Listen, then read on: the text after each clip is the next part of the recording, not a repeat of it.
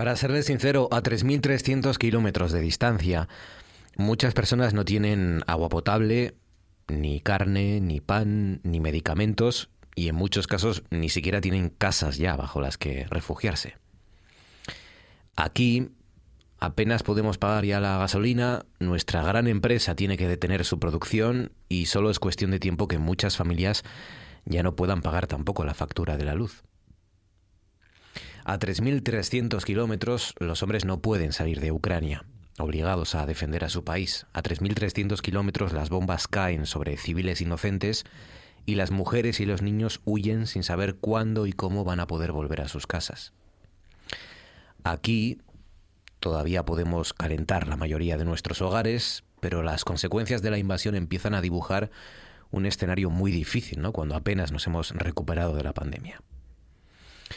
Allí, a 300, a 3.300 kilómetros de distancia, sus responsables no han sido capaces de conseguir hoy un alto el fuego. Aquí no han sido capaces de prever las consecuencias de una crisis que, esta vez sí, mucha gente advirtió y de la que empezamos a hablar hace ya varios meses, de hecho, aquí mismo, en este, en este humilde programa de radio autonómico. Ya hace meses que venimos hablando de los peligros y del impacto de la subida de los precios, de la crisis energética y de lo que podría pasar en Ucrania. Vamos a vivir peor, nos dicen. Vienen meses difíciles, tiempos muy complicados. Vamos a vivir peor, como si la mayoría no lleváramos años viviendo peor un poco peor cada año, de hecho, ¿no? Cada vez que todo sube, menos los salarios. Claro, sabemos que lo que ocurre en Europa exige, es verdad, una respuesta solidaria y un compromiso histórico. Otro más. Pero lo sabemos, sabemos que requiere sacrificios más serios y trascendentes, ¿verdad?, que ponerse la banderita de Ucrania en las redes sociales.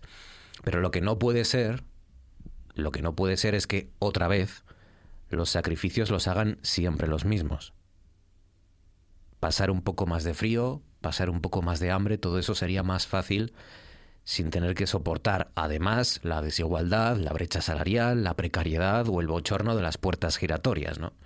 Responsables de lo público que meses después de abandonar sus cargos trabajan para las mismas empresas a las que daban contratos.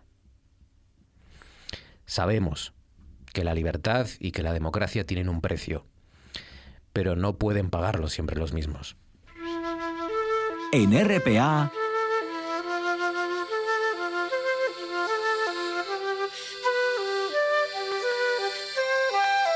Noche tras noche.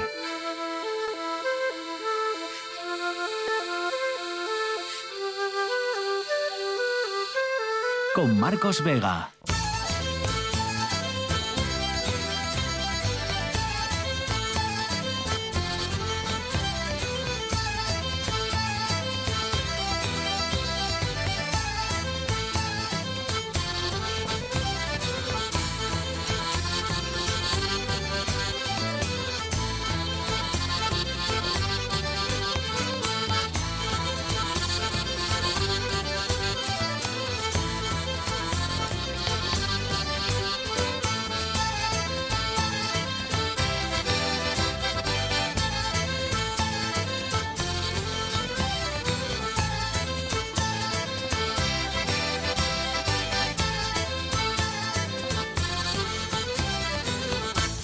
Buenas noches, bienvenidos al espectáculo de la radio. Las consecuencias de la guerra y de la crisis energética empiezan a sentirse ya aquí, en nuestro territorio, en nuestra casa, en nuestras empresas y con esa información que hoy ha ocupado los grandes titulares de todos los medios aquí en Asturias. La decisión de Arcelor de parar la acería de Gijón y de los talleres de Carril y Alambrón por el precio de la luz, ¿no? De Arcelor, nuestra gran empresa, la empresa que supone un mayor número de, de porcentaje en nuestro PIB, va a parar su división de largos por el coste energético y va a dejar la planta de Gijón al ralentí y no ha hecho más que empezar. O sea que las consecuencias seguramente, como digo, no han, hecho más que empezar. El día, todo eso, el día en el que el Partido Popular y Vox han llegado a un acuerdo, ya saben, para gobernar juntos en Castilla y León. Por primera vez Vox entra en un gobierno y lo hace en nuestra comunidad autónoma vecina. Tendrán la vicepresidenta de la vicepresidencia, la vicepresidencia de Castilla y León, tres consejerías y la presidencia de las Cortes, ¿no? Van a presidir el, Parlamento, digamos, castellano-leones.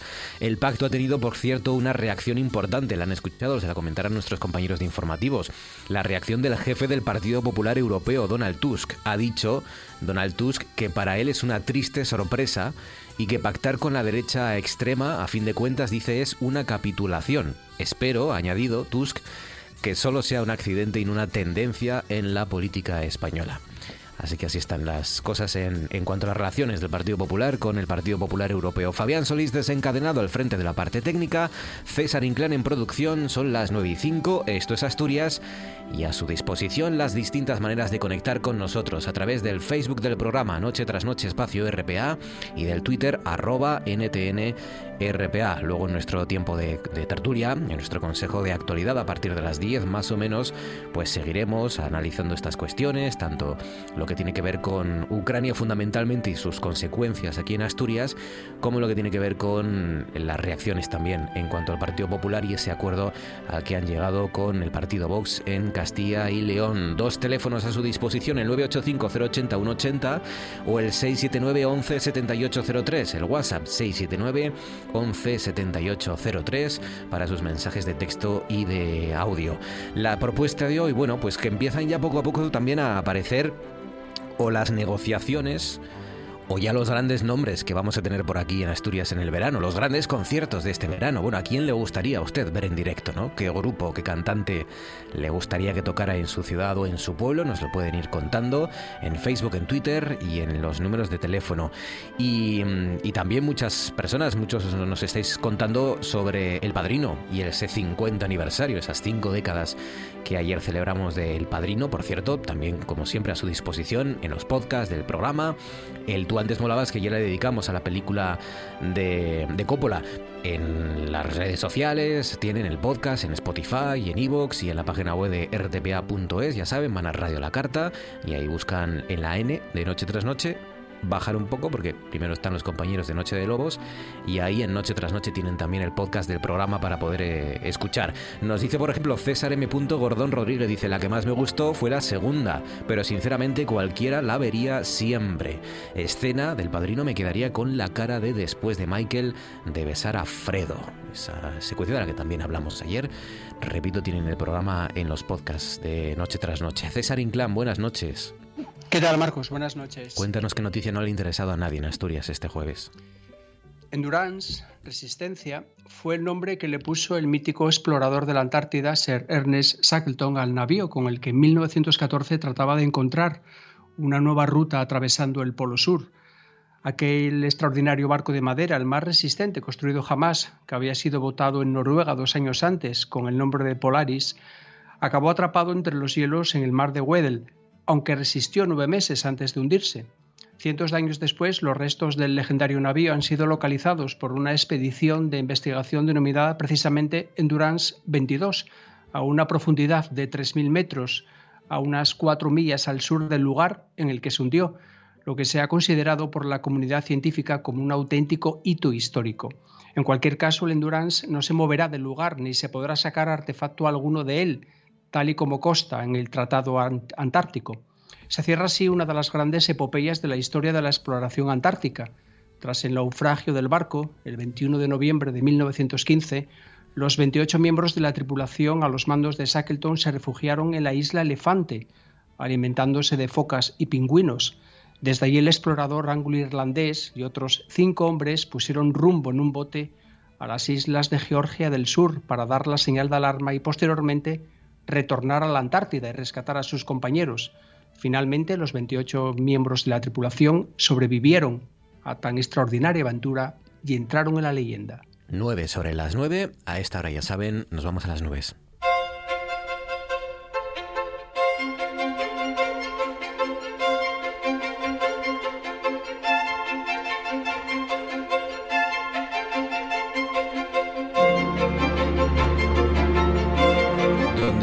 Javier Martínez de Orueta, nuestro Nefelibata, para contarnos qué tal ha ido hoy el tiempo y qué nos espera durante los próximos días. Orueta, buenas noches.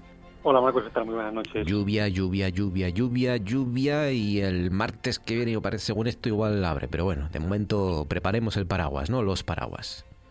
Sí, sí, aunque bueno, también tenemos que decir que no, no se esperan tampoco, digamos, lluvias muy importantes, sobre todo van a ser lluvias de carácter débil, pero fíjate, sobre todo durante el día de hoy, ayer lo comentábamos, sobre todo algunas lluvias, ha llovido esta pasada noche a primeras horas de la mañana y también se espera que llueva de cara a esta noche. Va a llover bastante en todos los puntos de Asturias, pero en líneas generales el día de hoy ha sido bastante soleado. Es verdad que hemos tenido algunas nubes, pero que bueno, han enmarañado el cielo, nubes de tipo medio y alto. Y fíjate que hemos tenido también bastantes ratos de sol, estas nubes no han tapado el suelo, pues las temperaturas máximas, la verdad que en algunos puntos de Asturias han sido agradables, sobre todo en zonas del interior, por ejemplo en Mieres, que allí se ha registrado la máxima más alta, 19,4 grados, o por ejemplo en Castropol, 18 grados. Es decir, como decimos, en muchos puntos de Asturias, sobre todo del interior, hemos superado esa barrera de los 18 grados. Y también por la mañana, sobre todo, hemos tenido heladas débiles, sobre todo en zonas de montaña, por ejemplo en Itariagos menos 2 grados negativos, o por ejemplo en Negaña menos 1,8, Marcos. Pues nada, si todavía no ha llovido en alguno de sus consejos, prepárense porque esta noche dices ¿no? que,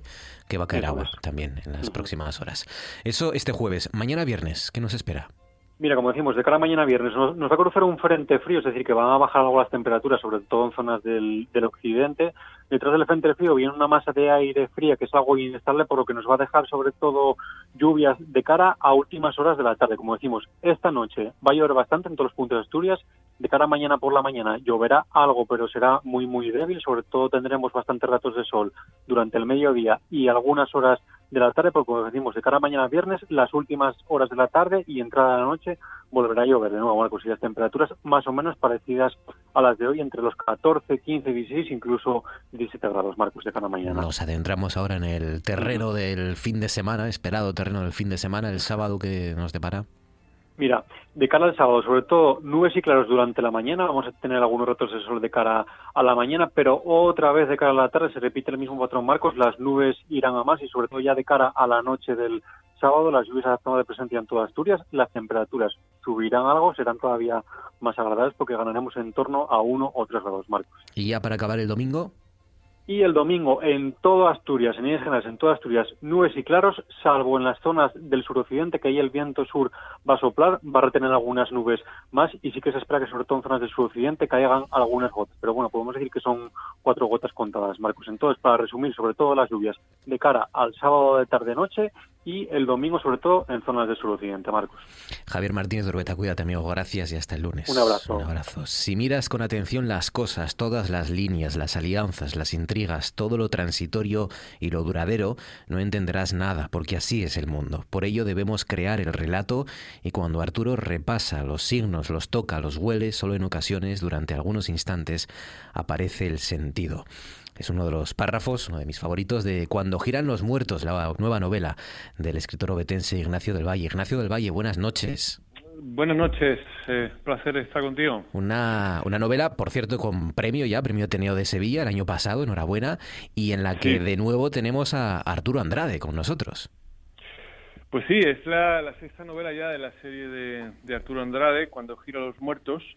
Es una novela que transcurre en México. Eh, yo siempre cuento que, bueno, la anterior novela era Coronado, transcurría en el siglo XVI, la expedición de Francisco Vázquez de Coronado en 1540, la búsqueda de Síbola, y fue una, fue una novela tan, tan agotadora en muchos, en, muchos aspectos que al final no, no acababa de salir del territorio mexicano. ¿no? Entonces lo que busqué fue una conexión entre el siglo XVI y el siglo XX y lo encontré en una cosa que era como muy, muy extraña, muy extravagante, pero también muy literaria, que eran las expediciones culturales que organizó el Ministerio de Exteriores de, Franco. En ese momento lo llevaba Martín Artajo, entre 1949 y 1950.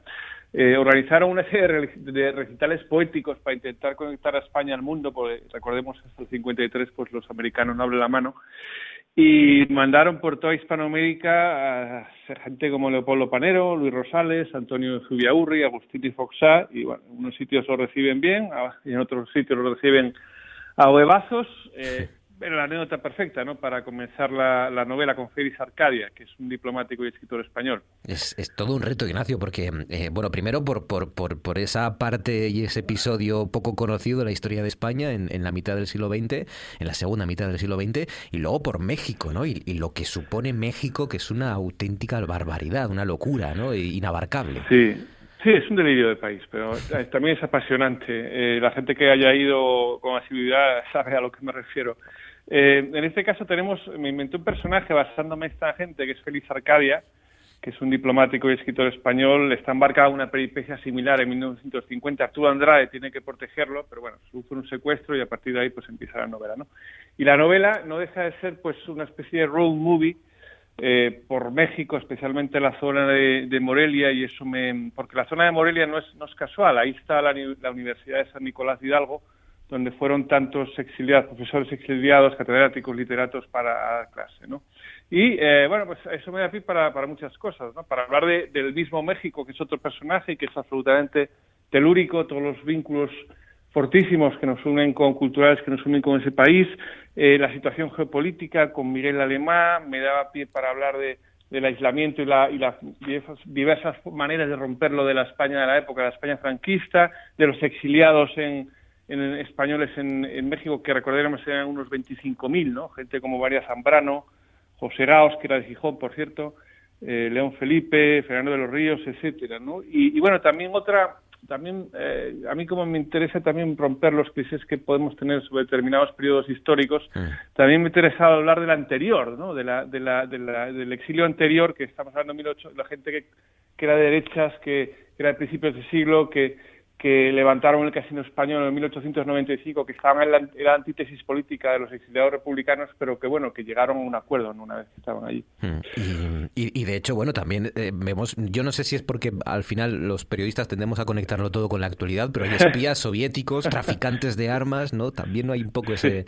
ese terreno, ¿no? A pesar de estar tan lejos como México, aparentemente. Sí, bueno, había, había, había una corte de los milagros. ¿eh? Hmm. Una vez que empiezas a rascar en el periodo histórico, te encuentras a un montón de espías de porque la Guerra Fría está a punto de empezar. Claro. Es 1950, no queda nada, quedan dos telediarios. Eh, está todo lleno de espías, está lleno de traficantes de armas. Estaba, ah, yo me encontré con, con episodios tan, tan, tan extraños como de la Legión del Caribe, que era una serie de señores que, bueno, pues una, una mezcla de mercenarios idealistas que, que intentaban echar las dictaduras del Caribe, e intentaron invadir dos veces el Santo Domingo de Trujillo eh, bueno, es como una locura todo, ¿no? Pero yo te digo que es loco, pero es muy literario y eso le da mucho mucho picante, ya que estamos en México, mucho picante a, la novela. Y mucho picante, mucha pasión y, mucho rigor, mucho rigor también, porque es que mm, hablas o, tus personajes, digamos, hablan hablan como, como hablan en México, ¿no? Digamos que, que, seguramente que te habrán contagiado el acento, ¿no? Y, la, y los y los y, también las, las palabras que usan, ¿no? Sí, Sí, bueno, es que yo he ido, he ido, he ido todo lo que he podido a, México y eh, por muchas cosas, porque bueno, primero para, recuerdo la primera vez que llegué a México que iba leyendo a Bernardino del Castillo cuando estaba con lo de Coronado mm. y era muy, muy emocionante porque eh, tú sabes que cuando llegas allí está todo, lo que vivieron los españoles en el siglo XVI está todo allí, te puedes encontrar con el Templo Mayor, con todos los escenarios que narra Bernardino del Castillo, es muy emocionante, ¿no? Hay un vínculo muy, muy telúrico con el con el país y bueno, y una vez que yo decidí que tenía que, que la acción iba a transcurrir allí, pues también tendría que ser lo más realista posible, ¿no? Entonces trabajé mucho el, lenguaje y es, es, impresionante ver cómo el español fuera de España pues adquiere una cantidad de matices, una riqueza absolutamente exuberante ¿no? del, del idioma y trabajé bastante el, el idioma, por ejemplo, Willos, chamacos, adeveras. Hay una cosa que, uno de los que más me hizo gracia, es una cosa que yo creo que es universal, que son los tan prontistas. Allí los llaman tan prontistas, que son los señores que, bueno, que se meten en política y tan pronto, pues se hacen con un puestecito y un capitalito, pues tan pronto te se compra un casoplón eh, donde sea, ¿no? Yo creo que es un fenómeno que es muy reconocible eh, pero es interesante, es interesante bucear en el, en el, español mexicano. Tan prontistas, me encanta. Pues sí. Cuando giran los muertos, lo último de Ignacio del Valle, disfrútenlo, premio novela de Ateneo de Sevilla. Enhorabuena, como siempre, Ignacio, y, gracias por contarnos. Un abrazo fuerte. Gracias. Muchas gracias, un abrazo. Y ahora esto. Coge cadilla ya, Guaspas. Que bate el portero, gol. ¡Gol!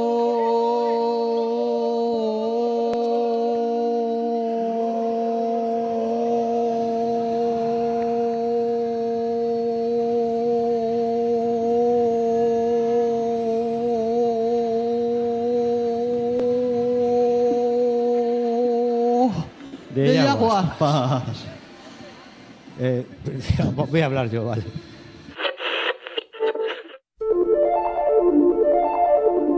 Ciencia en la cabeza.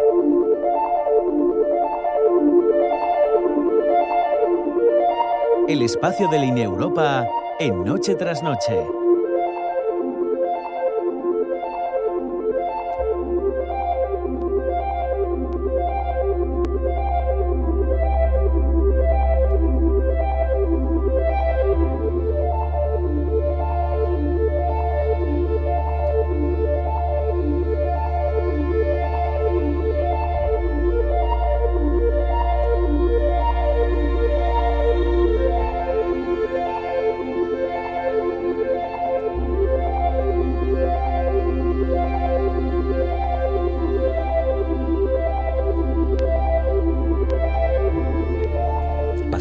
Sobre las 9 de la noche y como escuchan es el tiempo ya de adentrarnos en el terreno de la ciencia, en el territorio del cerebro con nuestros amigos del INE Europa, del Instituto de Neurociencias del Principado de Asturias.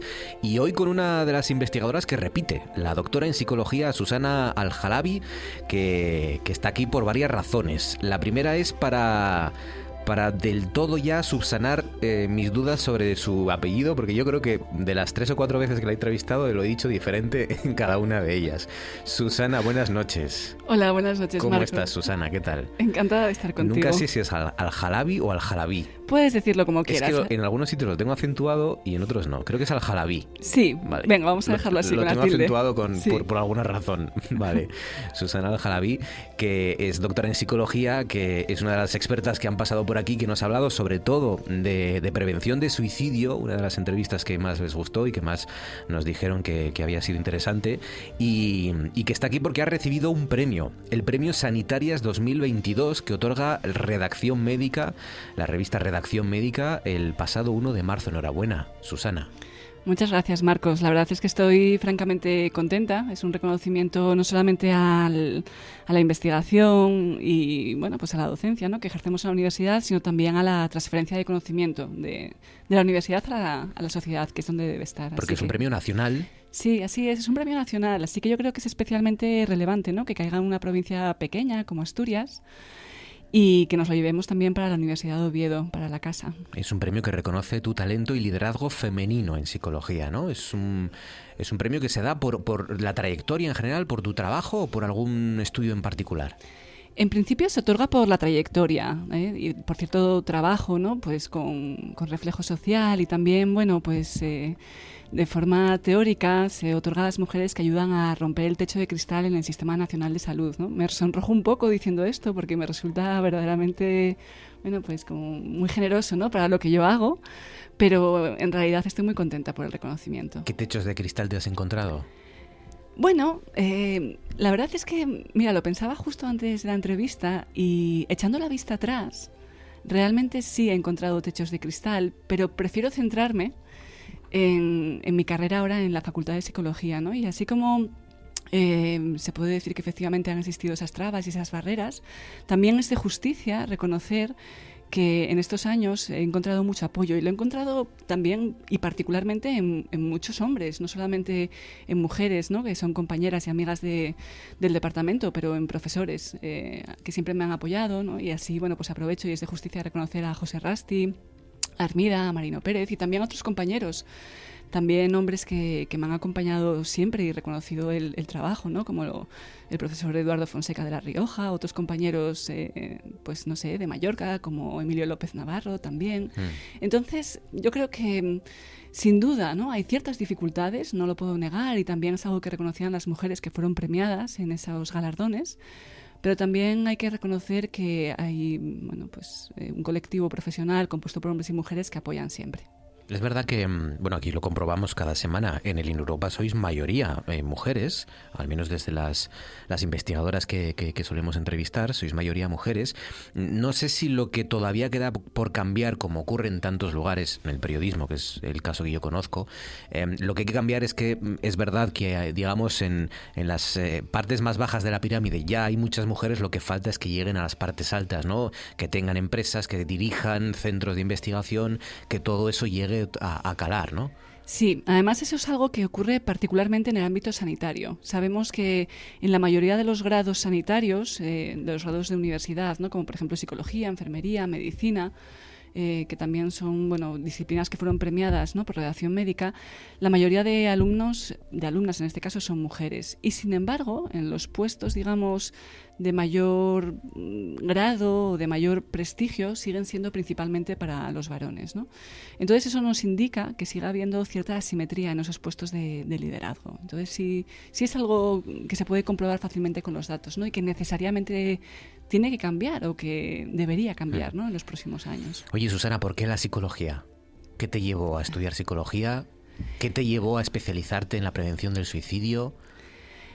Realmente, cuando uno toma una decisión cuando tiene 18 años, seguramente la toma por razones que no tienen nada que ver eh, con las que luego mantienen esa decisión. ¿no?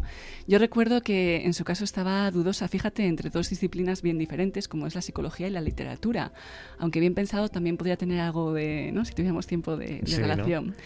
Y, y, bueno, al final eh, fue por ahí eh, la licenciatura. La cuestión es que eh, con el paso del tiempo, del grado, del doctorado y de mi formación, bueno, pues acabé en la prevención del suicidio como ocurre con casi todo, ¿no? Por casualidad.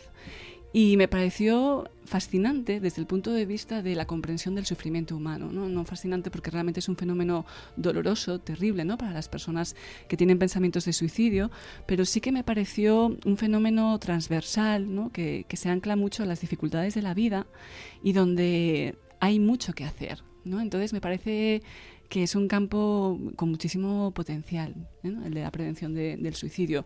Además, el de la prevención en general, ¿no? de la prevención, yo creo que los psicólogos tenemos mucho que decir ahí, la modificación de, de las circunstancias, del contexto, de, la conducta de las personas en aras de, su salud.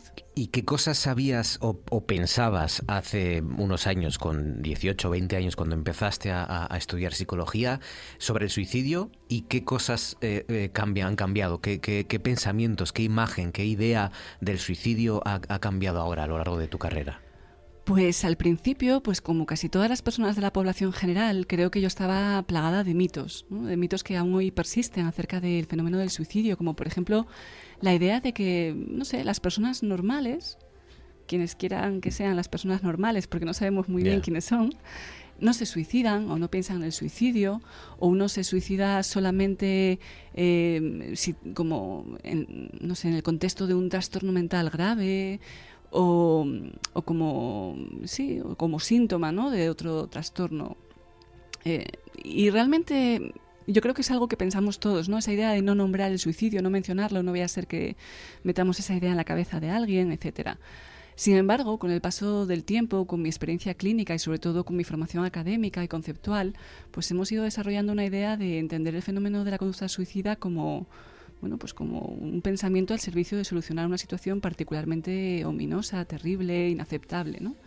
Y que le puede pasar a cualquier persona. Eso es lo importante. Nos puede pasar a cualquier persona en una situación desesperada, ¿no? Y, aquí la clave radica en crear unos valores y un contexto que permita que las personas que necesitan ayuda la pidan, ¿no?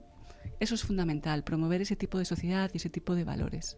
Porque todavía hay mucha gente que no, que cree que no necesita ayuda, que subestima quizás los, los, el impacto que puede tener la salud mental, que todavía considera la psicología como, como con prejuicios, ¿no? Como eh, ¿para qué voy a ir al psicólogo si no estoy loco? Eh, todavía nos cuesta, es curioso, ¿no? A pesar de, de bueno, que vivimos rodeados de, de fundamentalmente Estados Unidos, que, que, que, parece que van todos al psicoanalista, ¿no? Al psicólogo y que están en ese aspecto mucho más avanzados que nosotros. Se debería normalizar y da la sensación de que nos está costando, ¿no?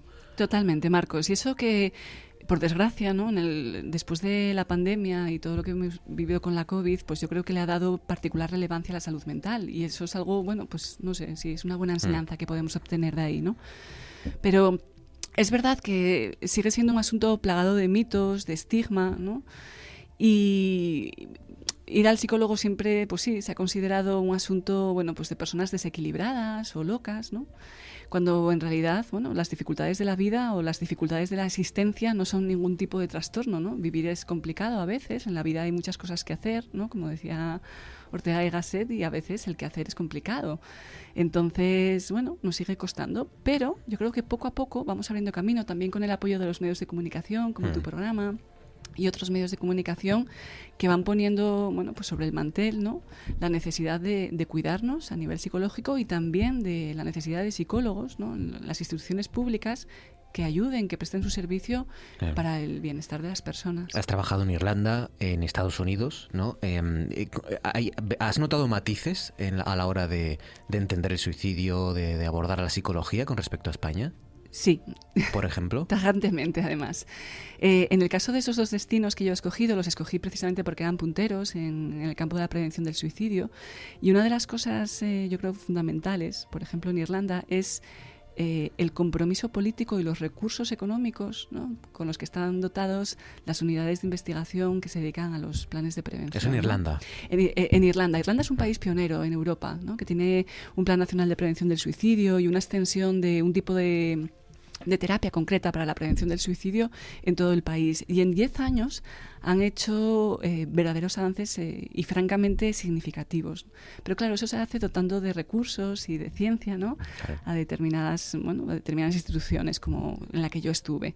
Y en Estados Unidos lo mismo. Eh, allí también hay mucho compromiso político y también hay, digamos, una estructura muy bien vertebrada donde se habla mucho de suicidio, donde no hay miedo a mencionarlo y donde hay financiación multimillonaria para proyectos como por ejemplo el Zero Suicide, ¿no? que es un proyecto eh, multicéntrico en Estados Unidos, eh, verdaderamente volcado en este problema, con asociaciones que tienen voz en, en los medios públicos, donde no, no hay miedo ¿no? a hablar de estas cuestiones. Tienen, tienen también mucha sensibilidad, por ejemplo, con los veteranos de guerra, ¿no? que es un colectivo particularmente atrapado ¿no? en este tipo de pensamientos de suicidio. Y entonces eh, la primera condición que yo diría es reconocer el suicidio como un problema de salud pública y crear leyes o un plan de prevención nacional de suicidio que empiece a estar bien vertebrado para prevenirlo, ¿no? para ponerse manos a la obra. Y eso es algo que aquí todavía no tenemos. Cuando ibas por ahí te, preguntaban, eh, porque venías de una de las regiones con peor tasas de suicidio de, Europa y por lo tanto seguramente del mundo, ¿no? Eh, de España y, de, y de, seguramente de Europa, mejor dicho. Sí, Asturias lamentablemente está a la cabeza de las tasas de prevalencias de muerte por suicidio, ¿no? y además lleva estándolo desde hace ya muchos años. Tenemos cierta peculiaridad tanto en la distribución geográfica de nuestras poblaciones, que están particularmente aisladas, salvando las tres grandes ciudades, y eso dificulta el acceso a los servicios de ayuda. Y por otro lado también tenemos bueno, pues ciertas características peculiares en las zonas de las cuencas mineras que todavía arrastran, todavía arrastran y hace falta ahí un relevo generacional, pues las digamos, las condiciones ¿no? de, ciertos horizontes que había en el pasado, que ya no existen ahora mismo, que ha cerrado puertas, junto con un consumo de drogas y alcohol, bueno, pues bastante pronunciado en determinados momentos, esa ausencia de horizontes, bueno, mm, y ciertas características ¿no? que podremos encontrar ahí y que podrían ser en alguna medida, no del todo, responsables de esas altas prevalencias de suicidio en Asturias. Esta semana hemos tenido una buena noticia porque en un contexto en el que ni siquiera nuestros parlamentarios son capaces de ponerse de acuerdo para condenar lo que está sucediendo en Ucrania, sí se han puesto esta semana de acuerdo en algo y es que eh, en elaborar una guía preventiva frente al suicidio juvenil en, Asturias para atajar desde la raíz los suicidios, ¿no? Un programa preventivo en colegios, una iniciativa de Menéndez Salmón que ha contado con, el apoyo unánime de todos los grupos de la Junta, eh, frenar desde la base, ¿no? Eh, eh, en, los colegios, en, los, en las escuelas y en, en los centros juveniles, ¿no? ¿Es, ¿Es aquí donde hay que empezar? Sí, totalmente. Es fundamental, en primer lugar, porque la muerte por suicidio ya es la primera causa de muerte externa en la población eh, adolescente en nuestro país. Y eso ya es un dato suficientemente llamativo, ¿no? Y seguramente para los que nos escuchan, eh, sorprendente. Claro, ante una situación como esta es necesario abordar mm, de forma tajante ¿no? la situación. ¿Cuál es el mejor contexto, sin ninguna duda, para empezar a prevenir el contexto escolar? Porque además los chicos pasan muchísimas horas en el centro escolar y es donde pueden aprender habilidades sociales, habilidades de gestión emocional, aprender qué es una crisis en la vida, que a veces está arriba, a veces está abajo, cómo eh, aprender a manejarla, que es necesario pedir ayuda y se puede trabajar con ellos con role-playing en las aulas. Yo lo he hecho ¿no? en algunos proyectos de investigación ¿Qué es role-playing? Ah, eh, trabajar, eh, sí, hacer, digamos, entrenarse, sí, entrenarse como si fueran situaciones de la vida real donde tú les vas ayudando, ¿no? Y nosotros tuvimos un, un estudio de esas características y efectivamente se demostró que ese tipo de programas pueden ser eficaces si se hacen bien. Y, además no solamente ayudarían a la prevención de la conducta suicida, sino también a otro tipo de conductas problemáticas en la adolescencia, ¿no? que están, digamos, vinculadas al sufrimiento y a, las dificultades, ¿no? y a las crisis existenciales, en este caso, de los adolescentes. ¿no?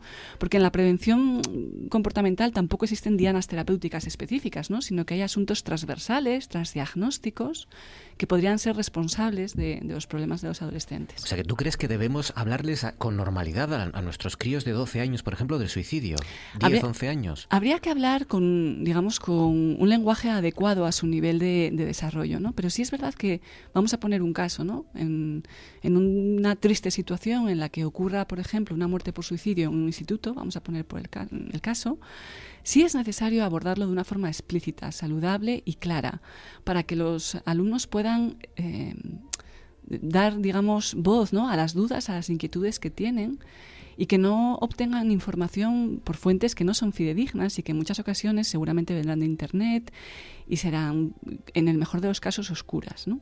Entonces, eh, sí es necesario hablar sobre las dificultades de la vida, Sí, a su nivel de desarrollo, porque al final no olvidemos que la muerte por suicidio nos informa de un sufrimiento eh, en la persona ¿no? que tiene esos pensamientos. No nos informa de nada más.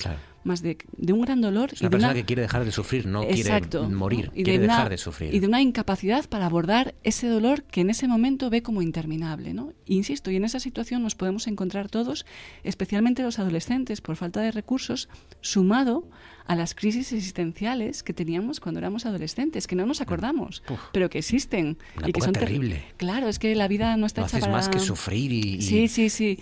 Eh, y todavía ahora, durante el periodo adulto, podemos tenerlas, ¿no? Pero pero la vida no, no, está hecha para ser pensada, ¿no? Y reflexionar mucho acerca de ella suele mm. llevar a la angustia. Y luego lo subestimamos, ¿no? Yo, fíjate, eh, me estaba acordando, te estaba escuchando y me estaba acordando, mi sobrina este fin de semana, sin ir más lejos, eh, entramos en un kiosco y, y me preguntó, porque claro, los niños ven imágenes, los niños, aunque no nos demos cuenta, están absorbiendo información constantemente a su alrededor. Y me preguntó por la guerra. Me preguntó, ¿estas imágenes, estas fotos son por lo de la guerra? Tiene ocho años mi sobrina. Eh, y yo sí, y dije, ¿qué es que os han hablado en el colegio de la guerra? No. Yo, ¿Te han hablado en casa de la guerra? No pero aún así, digo, entonces, por, pues por la televisión, ven la televisión, aunque esté de fondo, oyen cosas, ven las portadas de los periódicos que hay en los kioscos, saben que hay una guerra cerca más o menos, ¿no? Y, y hay que explicarle este tipo de cosas, por muy duras que sean, con su lenguaje, como dices, ¿no? Claro, absolutamente. Cualquier situación de sufrimiento humano hay que explicarla, sobre todo, bueno, si están de actualidad, porque, insisto, si no, pueden elaborar ellos sus propias teorías que pueden estar ancladas a cosas muy diversas, ¿no? Al final, se trata de explicar con un lenguaje sencillo, eh, pues la certidumbre que tenemos mm. y también explicar las incertidumbres que tenemos ¿no? acerca de algunas circunstancias. Y sobre todo, se puede, claro que se puede. Se puede prevenir, se puede eh, encontrar resortes que, pulsar, pistas donde una persona lo está pasando mal, claro que se puede. ¿no? Mm, durante décadas hemos dado el suicidio como inevitable. No es inevitable, se puede combatir y por ahí va un poco, ¿no? El, tu futuro como, como investigadora supongo que irá por ahí, ¿no? Con, cada vez concienciar y cada vez eh, ¿qué, nos, nos, queda por estudiar? ¿Qué, ¿Qué, más podemos hacer científicamente para, para mejorar estas tasas de suicidio? Exacto, Marcos. Una labor fundamental que yo me planteo es la de sensibilización y formación, tanto sensibilización en población general como formación en profesionales sanitarios, porque aún tenemos también mucho que hacer en ese campo. Aparte, la investigación sigue, bueno, pues eh, avanzando en conocer mejor, ¿no? Eh, los, digamos, las características de las personas que tienen ideas de suicidio para afinar en el tratamiento y poner a prueba pues, los tratamientos psicológicos que mejor funcionan en, determinados contextos. Entonces, bueno, la sensibilización con ayuda de los medios de comunicación es un paso muy importante y es uno de los niveles de prevención establecidos por la OMS como necesarios para, para frenar las muertes por suicidio. Y como tú muy bien has dicho, hay ayuda disponible, ¿no? Las personas que tengan pensamientos de suicidio, que sepan que se trata de crisis, que esos pensamientos son pasajeros, que el dolor no es infinito y que por muy oscuro que parezca un momento en, un, eh, en la vida, eh, la dinámica de la vida cambia, las circunstancias cambian. Y si parece que no cambian, con ayuda seguramente se podrán buscar alternativas. Cuesta, pero se puede hacer. Nadie, nadie dijo que vivir fuera fácil, efectivamente, cuesta. 985 22 55 40 es el teléfono de la esperanza en Asturias, 985 22 55 40. Como ven, hay, hay grandes profesionales y, como mínimo, pues hay que intentarlo. Y hay grandes investigadores como Susana Aljalabí y todos los compañeros de Línea Europa que tienen mucho trabajo por hacer aquí en Asturias, desgraciadamente, tienen mucho trabajo por hacer, pero, pero precisamente por eso es necesario atajarlo ya, cuanto antes, y hemos perdido muchísimo tiempo no hablando del suicidio y considerándolo un tabú.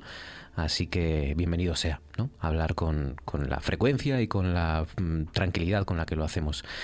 Susana Aljalabi, un placer como siempre charlar contigo, Susana. Muchísimas gracias y enhorabuena. Muchas gracias, Marcos. El placer ha sido mío. Gracias. Esto es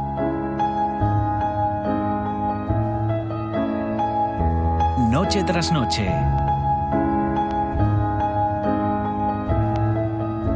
Con Marcos Vega.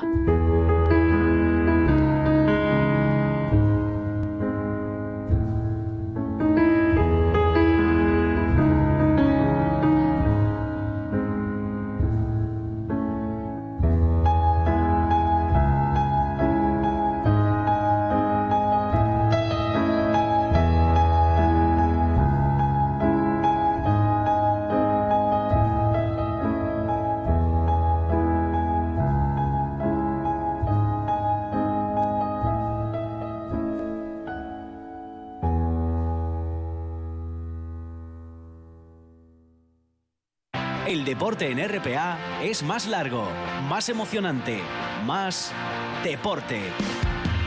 Porque en RPA jugamos tiempo añadido.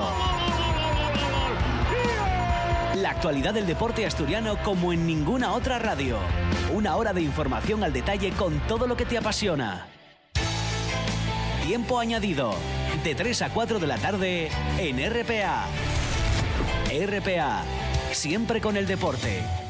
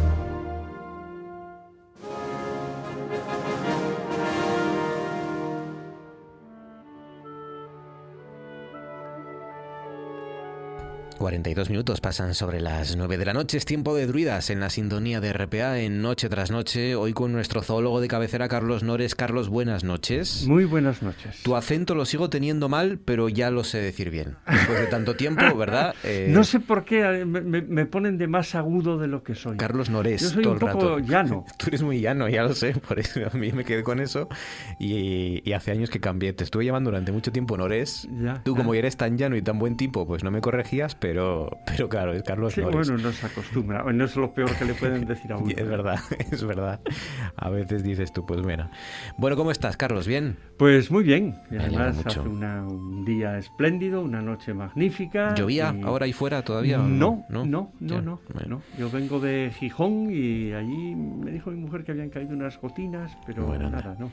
Bueno, antes de que se me olvide, estén pendientes eh, porque no sabemos muy bien qué día es, pero va a ser este mes este mes Carlos Nores va a dar una charla muy interesante que les va a gustar porque a una dos cosas que nos gustan mucho a los trasnocheros, que es el arte y la ciencia, la divulgación, la zoología en este caso, y los cuadros del Museo de Bellas Artes. Vas a estar en el Museo de Bellas Artes. Voy a estar en el Museo de Bellas Artes. No me acuerdo qué día, porque una de las características de los druidas, al ser tan mayores, es que se nos van las, las cosas, los detalles concretos. Creo que era el 22 por la tarde, pero no estoy tampoco del todo muy seguro. El 22, nada, seguro que en la agenda del museo y si no, pues cuando llegue el día aquí nos lo recuerdas y yo se lo recuerdo a todos ustedes para el veintipico estén, estén pendientes porque ya se lo recordaremos. Está más emoción, ¿no? claro, claro que sí, claro que sí. Próximamente, ¿no? Exactamente. En, los mejores museos, en este caso en el de Bellas Artes, ahí van a poder escuchar a Carlos Nores hablar de, de qué, un poco de los, de los animales que hay en el museo. de la fauna en, en, en, las obras del museo. Qué bueno, qué bonito. Sí, sí, porque tiene mucho que ver. La, la, la pintura ha jugado un papel fundamental en la ciencia, ¿no? Eh, a lo largo de, las, de los siglos vamos a ver, la iconografía de, las especies, tanto botánicas como, como, animales, eh, es, un elemento, ha sido y es un elemento muy importante, sobre todo en, una, en la época más descriptiva de, la fauna y de la, de la flora, porque claro, la palabra no bastaba para eh, mostrar las diferencias entre unas especies y, otras, los detalles que a veces son muy sutiles desde el punto de vista morfológico, lo que se ve, pero luego a veces esos detalles tan sutiles tienen eh, detalles o diferencias biológicas muy profundas y muy importantes. Mm, sí, eh, la, ciencia ha tenido mucho que ver eh, con el arte y el arte también ha tenido mucha relación y mucha incidencia en la ciencia, sobre todo durante esos siglos. Pero hoy no vamos a hablar de arte, hoy vamos a hablar, o vas a hablarnos de filosofía. A ver si por fin hablamos de filosofía. Filosofía y ciencia, las diferencias, las similitudes y, y por qué la ciencia solo, solo habla de, de las cosas nuevas, de lo último, de la última hora y la filosofía solo va a lo primero, ¿no? A, sí, yo creo que es un griegos, romanos que, que, han cogido ambas disciplinas, ¿no? Una, yo creo que, que utiliza demasiado el bucle, ¿no? Eh, volviendo a los mismos temas con distintas perspectivas, con distintas formas de verlo, pero sin avanzar demasiado, porque parece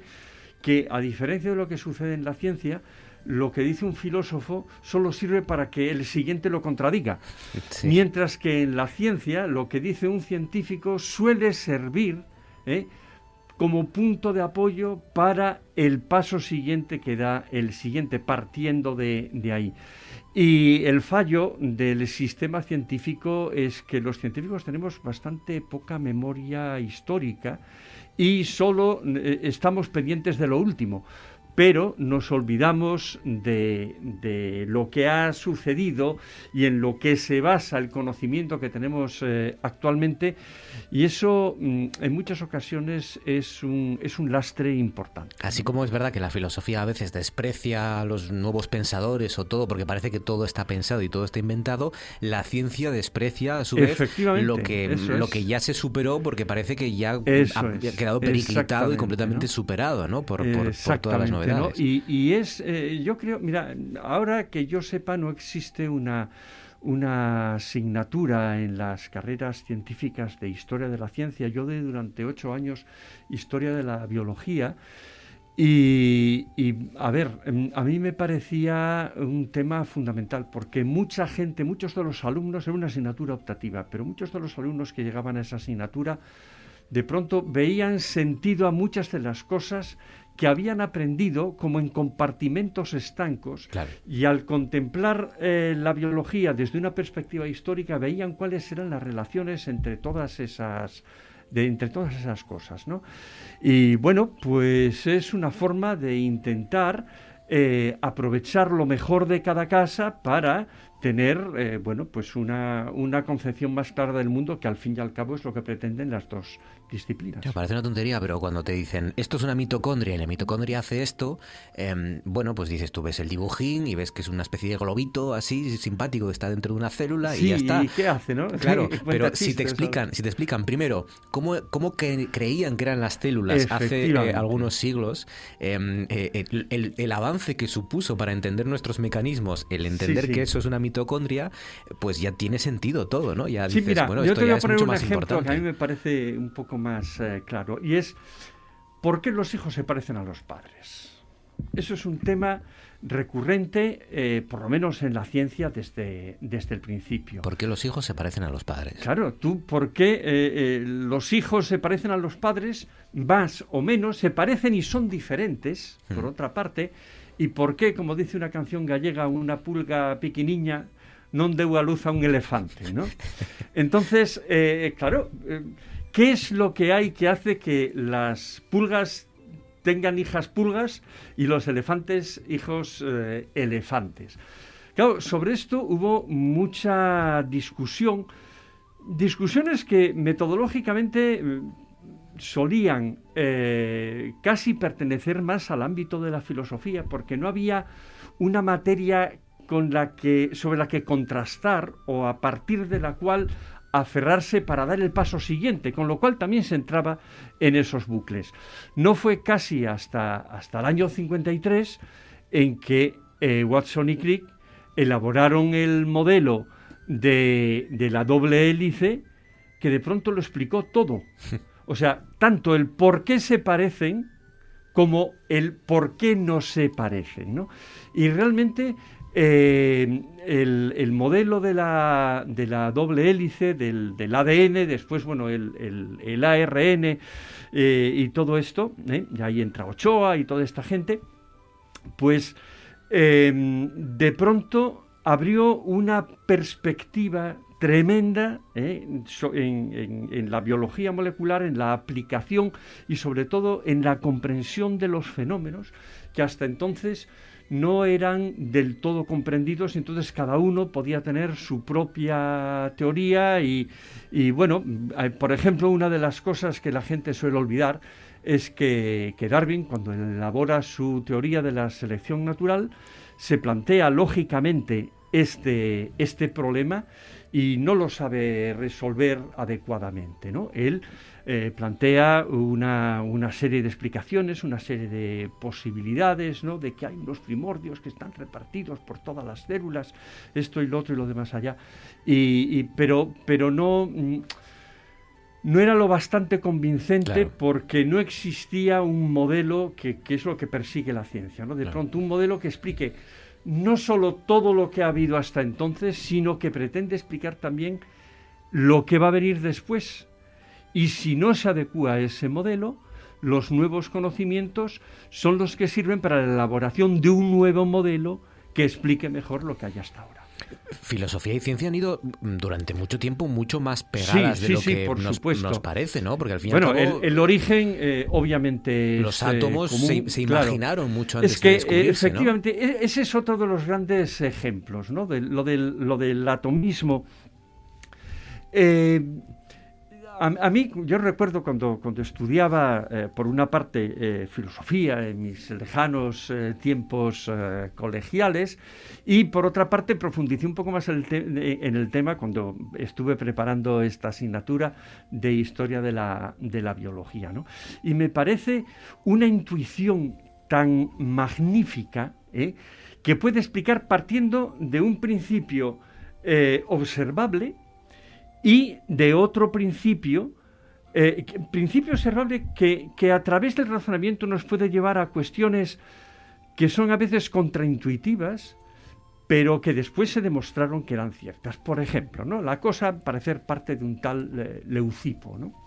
Entonces, se venía discutiendo eh, si la materia era solo constituida por materia, o, no. O sea, si el ser es o si el ser no es o si el no ser también existe, ¿no?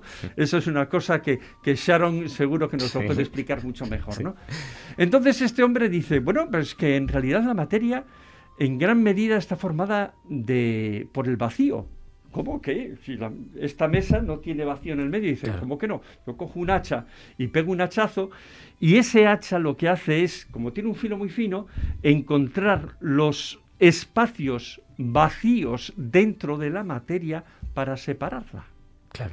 Entonces, claro, yo puedo coger cualquier trozo de materia, y pongo muchas veces también el ejemplo del queso o de los pasteles, ¿no? Hay una costumbre muy habitual que es que cuando queda el último trocito de queso, en vez de comérselo a alguien, lo corta a la mitad. Claro. Y pasa lo mismo con los pasteles. Cuando queda el último pastel, se, corta a la mitad. Entonces uno se, se come medio pastel, pero queda el otro medio. ¿Y qué hace? El siguiente lo corta a la mitad, ¿no?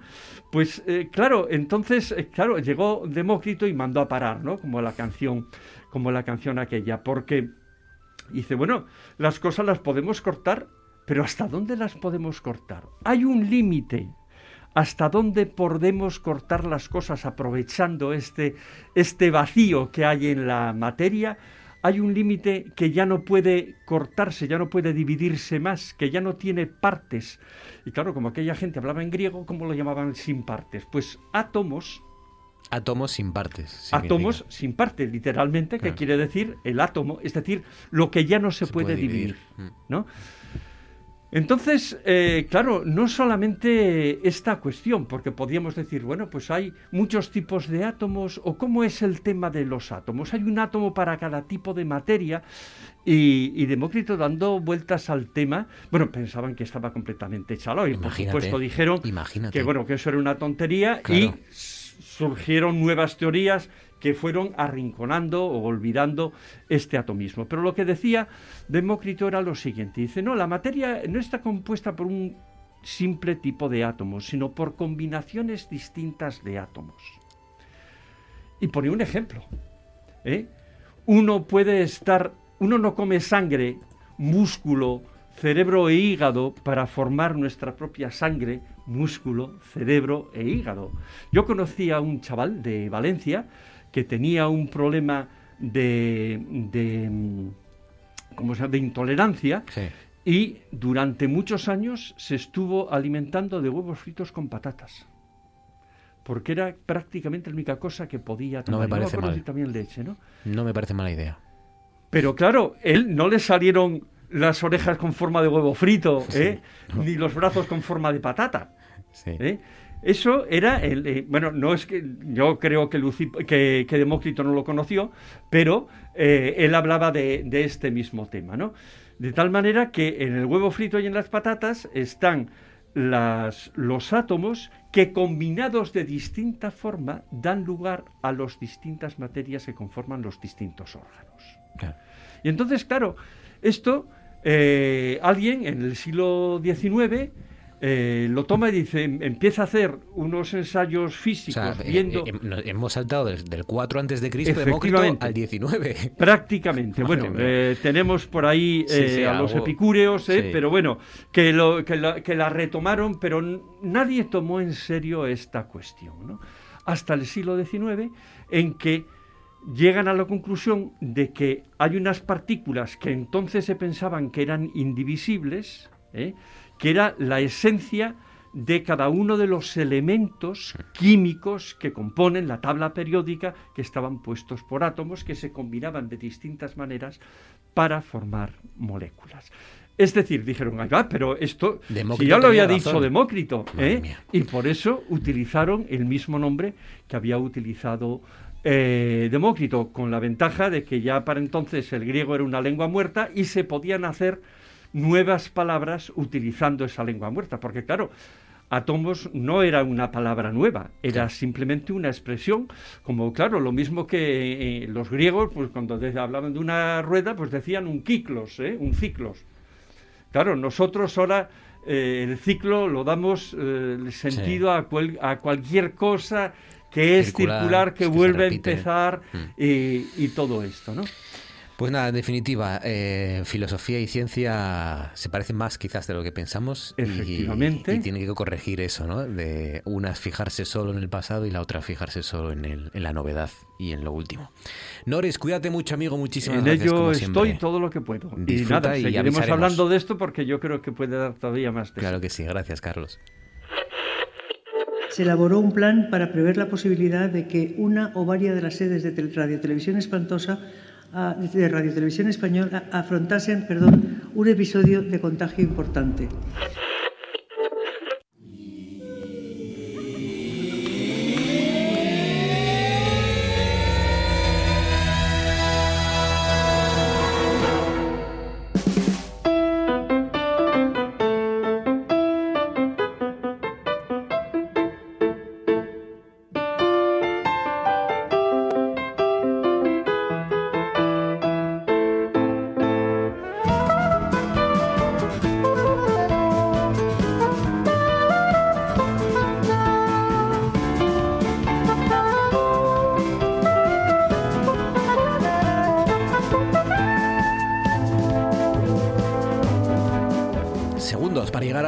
De la noche, antes de nuestro consejo de actualidad, antes de nuestra tertulia, unos minutos para mirar a las estrellas, al universo, donde nos espera el investigador del Instituto de Ciencias y Tecnologías Especiales de la Asturias y socio de Omega, Quique Díez. Quique, Enrique, buenas noches, ¿cómo estás? Hola, buenas noches, ¿qué tal? ¿Qué tal, Quique? ¿Cómo estás? ¿Bien? ¿Sí?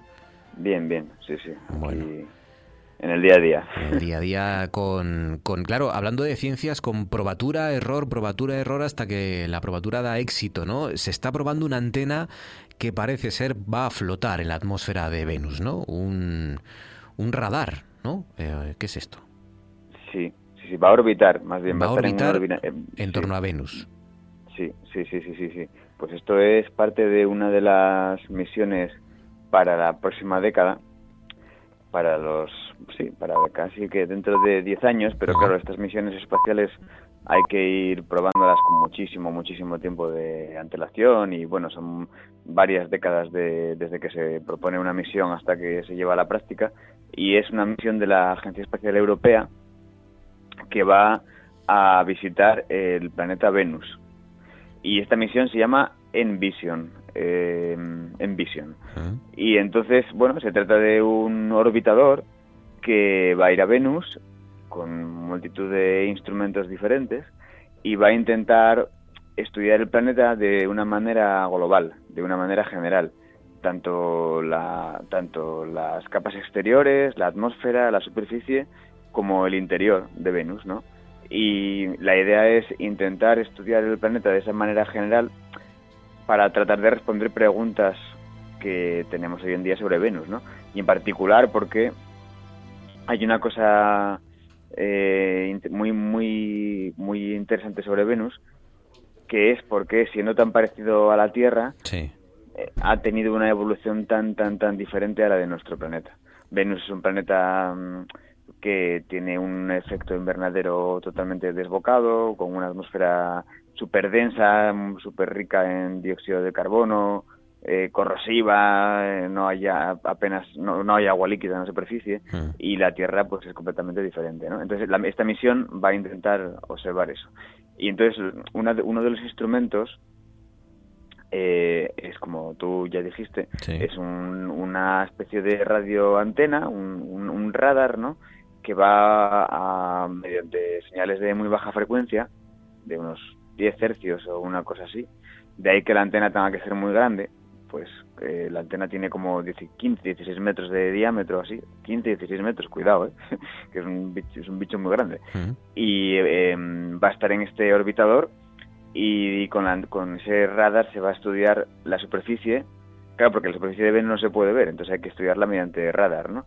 Em, va a estudiar la superficie y hasta unos 500, 600 metros de profundidad, estudiando cómo es la corteza, la corteza del planeta y cómo, y cómo es la superficie. ¿no? Y entonces el asunto es que esta, esta antena, este instrumento de, de esa misión de la ESA, lo está desarrollando y lo está probando una empresa aeroespacial española que se llama Sener, que seguro que suena, ¿no? Sener, no sé si os suena. Sener. Sener, sí. No. Bueno, pues es un en España hay muchas empresas bueno, muchas. Hay, hay empresas que se dedican a, a desarrollos de, de ultimísima, de, de, vamos, de super punteros, ¿no? Hmm. Eh, como esta, por ejemplo, como Senet. Y entonces eh, ahora mismo están ya desarrollando la antena y están probándola. Y un poco la, bueno, la noticia que salió estos días en, el, en los medios, ¿no? Fue que, claro, probar esa antena no es nada fácil porque porque no hay de, entrada probarla en, interior no se puede por su tamaño no hay ningún ninguna instalación adecuada para probar un, objeto de ese tamaño. Eh, en el exterior eh, a nivel del suelo tampoco es fácil por todo el ruido que podría haber. Entonces la solución que se les ha ocurrido ha sido ponerla en un globo aerostático subirla a unos 200 metros de altura y probarla desde ahí arriba simulando eh, un poco las como si como si el globo fuera el orbitador del que pende la antena, ¿no? Y entonces esa es, esa es la foto que estos días ha salido en muchos medios de comunicación y así especializados de la de un globo con la antena colgando y con bueno pues como con una cadena así de montañas así de fondo y tal que es una foto así muy muy, muy impactante, sí, sí, es verdad. Pues nada, eh, intentar imitar con las condiciones que tenemos aquí en la Tierra lo más parecido a lo que se va a encontrar esta, esta antena, esta sonda, este radar en la atmósfera de Venus. Dices que sobre todo para, para entender la evolución de Venus, ¿por qué Venus ha llegado a ser como es? Claro, porque Venus, eh, siendo un planeta muy parecido en masa, a ver, cierto es que está más cerca del Sol, eso es innegable, ¿no? Pero cierto, eh, siendo tan, parecido como es en masa a la Tierra, es, un, son, gemelos prácticamente, ¿no? Pero aún así, eh, digamos que mm, no solo porque tenga ese efecto invernadero y esa atmósfera tan densa y demás, mm. sino porque parece ser que Venus, bueno, no, su actividad geológica de tenerla es muy diferente a la que tiene la Tierra, o sea, su, estructura interna pues también lo será, los mecanismos internos también lo son. Entonces se trata un poco de, de intentar responder a esa pregunta, o sea, ¿por qué siendo tan parecido como es a la Tierra ha tenido una evolución tan diferente? ¿no? Y bueno, y, responder más preguntas, si tal vez si en un pasado tuvo pudo llegar a tener incluso agua líquida, océanos en su superficie o cosas de ese estilo. Pues qué interesante, qué interesante esta, este proyecto que es además de la Agencia Espacial Europea, ¿no? Y, que, y que nos va a permitir entender mejor a Venus y por lo tanto entendernos mejor a nosotros mismos. Eh, ¿Más o menos de cuánto tiempo estamos hablando, Quique? ¿Esto eh, ¿De cuándo? O sea, sí, sí, sí, una década. Una década, madre Pero claro, estas cosas hay que probarlas con muchísima antelación porque porque hay que hay que desarrollar los instrumentos, tienen que funcionar a la perfección, hay que luego montarlos en la nave, hay que esperar la ventana de la... bueno, o sea, al final los años pasan de una manera... A mí esto me sigue fascinando, ¿no? Que haya ahora mismo científicos haciendo números para algo que va a empezar a dar eh, frutos dentro de una década me parece también algo, algo pues brutal, sí, sí, muy espectacular. y luego ahora se me venía a la mente que, bueno, hablando de empresas, pues no, no, no, quiero no te quiero liar, ¿eh? pero solamente hablando de empresas que aeroespaciales o que hacen desarrollos de ultimísima generación, ya hemos hablado sobre ellos muchas veces. Aquí en Asturias está Asturfeito, que eh, una empresa de Avilés que, que hacen desarrollos para, por ejemplo, para ALMA, para el, telescopio, para el radiointerferómetro más grande de la Tierra que está en Chile, pues las estructuras de los radiotelescopios las, las han hecho ellos. O, por ejemplo, para el LSST, que es otro telescopio que funcionará también dentro de unos años y que sin duda va a revolucionar la astronomía, también la estructura del LSST se ha hecho en, aquí, en Avilés, aquí. Esa sí me suena, mira, Asturfeito. Pues nada, eh, está bien, está bien que aportemos nuestro granito de arena. Enrique Diez, cuídate mucho, Kike, un abrazo fuerte como siempre, amigo, gracias. otro para vosotros. Celia Villalobos se refería a la frustración que siente porque el presidente de la Junta se ha negado a recibir a la Federación Andaluza de Municipios a los que eh, en repetidas ocasiones. Cosas que pasan en Noche tras Noche. Lo que te queda es más tiempo para la última temporada de Juego de Tronos. Cuando vino George Martin al, Festival de Avilés, hicieron unas entrevistas, no había empezado todavía la serie. ¿eh? Entonces le había hecho una entrevista al país, le hizo otra entrevista, pues no sé si era al mundo o no tal, y le hizo una entrevista a la voz de Asturias que se la hizo una compañera mía, Ainhoa. Ainhoa era la única que había leído los libros. Pues la, del país ni de coña, el del mundo tampoco. Entonces estaban preguntando unas generalidades allí, y no sacó la mejor entrevista que se le había hecho entonces a, a Fernández. Porque sabía de qué iba.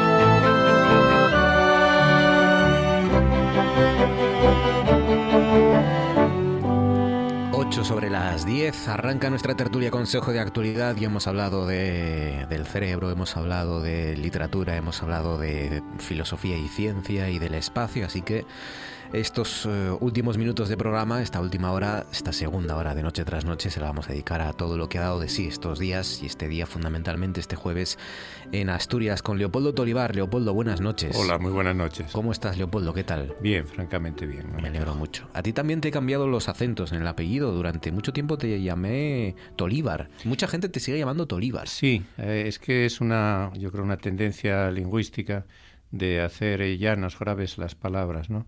Eh, pero no sé si te comenté en alguna ocasión que cuando estaba en Italia me decían Tolivar, eh, lo cual ya es el, colmo, ¿no? El apellido Tolivar, es, un apellido asturiano de Candamo, de, Haces de Candamo, ¿no?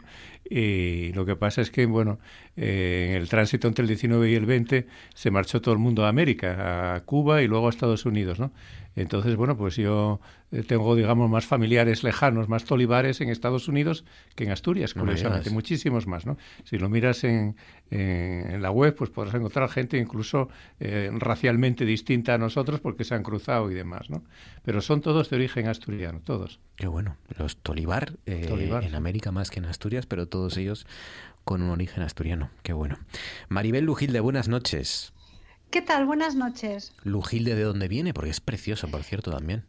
Pues mira, esta mañana todavía tuve que recordar a una alumna que se escribe con J, con G y no con J. Es una de las cosas que me ocurre constantemente con mi apellido, eh, que bueno, se escribe con G. Es un apellido eh, de origen gallego. Hay eh, dos aldeas en Lugo que se llaman Lujilde. Mm. así que claramente tenemos, bueno, en mi familia paterna, que es de, la de donde viene el apellido Lujilde, procede de allí, o sea que claramente eh, está, está, clarísimo de dónde venimos. Eh, pero es curioso lo que ocurre con los apellidos que son un poco, bueno, un poco distintos, o sea, minoritarios, que eh, te ocurren estas cosas. Yo, además, como se enlaza el nombre con el apellido, hay veces que la L de Maribel elimina la L de Lujilde con lo cual a hmm. veces lo veo escrito como Ujilde, Maribel Ujilde. O sea, es, curioso lo que me pasa cuando no me ocurre alguna vez que me llaman Matilde, porque por alguna extraña razón, sí,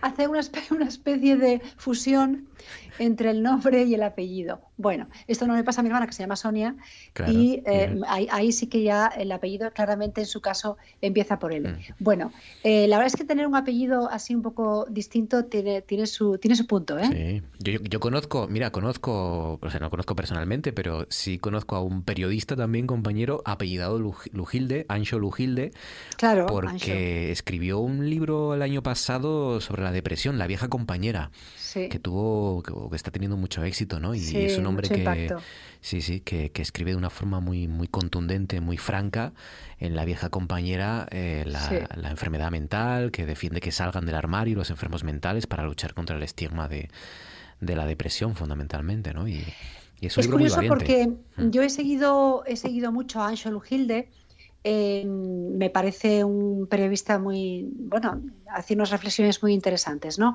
No siempre estás de acuerdo, pero son muy interesantes. Y sí que es verdad que notaba que, eh, bueno, había como momentos de, desaparición súbita, ¿no? En, sus, en sus crónicas.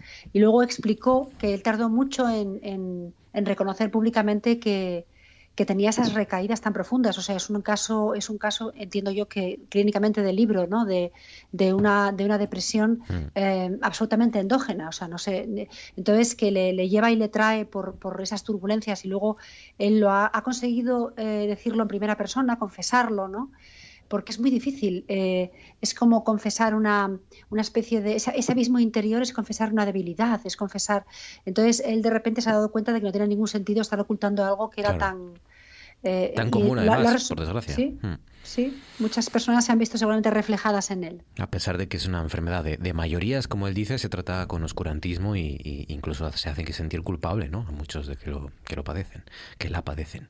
Laura González, buenas noches. Con los apellidos míos no tienes ningún problema. González Álvarez. González Álvarez. muy asturianos, pero muy corrientes, ¿no? Sí, Yo, el de Tolívar, siempre digo, o sea, lo digo mal, ¿eh? Me, me, me suena mejor eh, dicho mal, vamos, quiero decir. ¿no? Que Tolívar. Sí sí. es verdad. Laura González. ¿Y el tercero cuál es? Laura González Álvarez. ¿Te, te acuerdas del tercero o no? Galán. Galán. Bueno, mira, ya... ¿eh? Ahí, ahí sí. ahí cambia un poco. Cierta elegancia ahí ya. Pues nada, Laura González, Maribel Dujilde y Leopoldo Toribar, que nos van a acompañar durante los próximos minutos. Empezando contándonos qué os ha llamado la atención, qué asuntos traéis. Leopoldo, empezamos por ti. ¿Qué sugieres? ¿Qué propones? ¿Cuál es tu asunto esta noche? No, simplemente dar cuenta con satisfacción de que asistí todavía hace un rato a un acto en el Paraninfo de la Universidad donde se presentaba eh, la nueva academia eh, de Asturiana de Ciencias e Ingeniería. ¿no? Es la tercera academia del Principado, después de la de Medicina y la de Jurisprudencia, y la verdad es que era difícil encontrar eh, a un plantel de científicos tan cualificados en el Paraninfo, porque no solo estaban pues eminentes universitarios, ¿no? sino también otras personalidades del mundo de la ciencia y la tecnología vinculados a grandes empresas, tanto del sector privado como del público, ¿no? Y la verdad tanto el rector como el consejero de ciencia pues hicieron hincapié en la necesidad de, en fin de potenciar estas academias que nos dedicamos cada uno a nuestro campo y solo tenemos tres, a ver si algún día hay una, recuperamos la de Bellas Artes en Asturias, ¿no? a, la difusión de los conocimientos, haciendo un poco como, como ahora la extensión universitaria también, ¿no? Eh, trasladar pues temas de actualidad. Eh, esta Academia de Ciencias ha editado una revista eh, de temas científicos, evidentemente, pero a nivel divulgativo, ¿no? Lo cual está muy bien, ese número primero de esa revista de la Academia Asturiana de Ciencias e Ingeniería, pues contiene una serie de, artículos eh, de temas que, son de actualidad y donde pues los científicos han bajado a la arena, ¿no? nos han contado cuestiones propias de revistas de gran impacto, con notas a pie de página y demás, ¿no? sino cosas que, cualquier ciudadano, eh, aunque seamos profanos en las ciencias experimentales, pues podemos conocer. ¿no? Por lo tanto, yo creo que esa es una buena noticia y ahí lógicamente se resaltó la importancia de la ciencia eh, bueno, pues que lógicamente si queremos eh, dar un paso cualitativo en Asturias o en España, la apuesta por la ciencia es decisiva, como se ha visto con el tema del COVID también, ¿no? Y el presidente provisional de esta academia, el profesor Mario Díaz, tuvo unas palabras muy receptivas y muy cariñosas invitando a la comunidad universitaria al acogimiento de alumnos y profesores ucranianos. ¿no? Entonces recibió un aplauso prolongado eh, como prueba de la sensibilidad que todos estamos teniendo en estos momentos y que no es incompatible con otras solidaridades. Yo creo que ese es un error que se está cometiendo eh, cuando se dice, no, bueno, es que en Siria pasó esto, en no sé dónde, ¿no? Bueno, yo no estoy de acuerdo con eso y en, la última penúltima crisis eh, en la que yo estuve bueno, mínimamente implicado a título voluntario, que fue la de Afganistán, puedo decir ¿no? que, que España se comportó de una forma ejemplar ¿eh? y es un referente ciertamente en Europa. ¿no? Por lo tanto, Con la evacuación de. Exactamente, la evacuación, el tema de Torrejón fue eh, fundamental y Nos felicitó von, der Leyen, fue, ¿no? Exactamente, no, no, sí, no hubo una mm. felicitación oficial, en efecto. Pero es que, bueno, fuimos eh, no solo el, el, primer lugar de Europa desde el punto de vista geográfico, sino también el primero en mostrar la solidaridad y una magnífica organización, ¿eh? yendo a buscar hasta donde era posible a todas las personas que estaban en riesgo y a sus familias, ¿no? Porque cualquier persona que hubiera sido guía o traductor del ejército español pues estaba en riesgo evidentemente no por lo tanto repito una solidaridad no es incompatible con otras la Academia de, mm, de, Ciencias y de Ingeniería, ¿no? La Academia Ciencias y Ingeniería, sí. De Ciencias e Ingeniería, em, que, bueno, aparte del, del, presidente, como decías, de, de Mario Díaz, del catedrático de Ingeniería Química Mario Díaz, pues hay nombres de la talla, imagínense, de Carlos López Otín, por ejemplo, nuestro catedrático de Bioquímica, y de la presidenta del CSIC, por ejemplo, Rosa Menéndez. Perfecto. Sí. Algunas de, las, de los nombres que están ahí, o sea que ya Sí, no, todos los nombres asustan, ¿no? Especialmente, como digo, a los que somos profanos en, ese mundo nos queda lejos, ¿no? Pero tenemos la suerte de tratar a esas personas y admirarlas, ¿no? Mm. ¿Y, para qué sirve, aparte de para la divulgación? ¿Para qué sirve una academia? Sí, para el intercambio de conocimientos. Mm. para la puesta en común o en relación de equipos científicos, ¿no? Que a veces la universidad pues eh, a esto no llega, ¿no? porque aunque sí hay colaboración evidentemente con las empresas, pues una academia pasa lo mismo la de medicina o la de jurisprudencia, pues no se limitan evidentemente al mundo universitario, sino a otros campos del saber, ¿no? como en el, el, tema este que añoro de las bellas artes, ¿no? donde puede haber eh, pues pintores, músicos, escultores, arquitectos, ¿no? bueno, pues lógicamente el intercambio, lógicamente de, de pareceres o sectores dentro de, de un amplio eh, ámbito de, conocimientos, pues es muy importante y el hacer trabajos colectivos, multidisciplinares también lo es, ciertamente. ¿no? Pues una muy buena noticia. La Academia de Ciencias e Ingeniería de Asturias. Muy bien. Eh, Maribel, ¿cuál es tu asunto? ¿Qué sugieres? ¿Qué propones? Bueno, pues voy a ver cómo conecto todo esto que os quiero contar, eh, porque lo tengo conectado en mi cabeza desde, desde hace varios días. Bueno, estamos en vísperas del aniversario de, un atentado que nos que partió, nuestra historia en dos, ¿no? El, 11M. Hmm. Y el otro día eh, me metí uno de esos atracones que, uno se mete de vez en cuando o una. Eh, bueno, me, vi la película Maisabel de Iciar Boyain y acto seguido eh, conecté con el documental eh, que Netflix ha hecho sobre el 11M. Mm. Y de alguna manera se, conectaron las dos historias en mi cabeza, ¿no? Eh, la, historia de la, del, diálogo mm, entre, del encuentro entre la, víctima y el victimario de, ETA y bueno, pues el análisis a, años vista de lo que había ocurrido en los, en, los, atentados del 11M.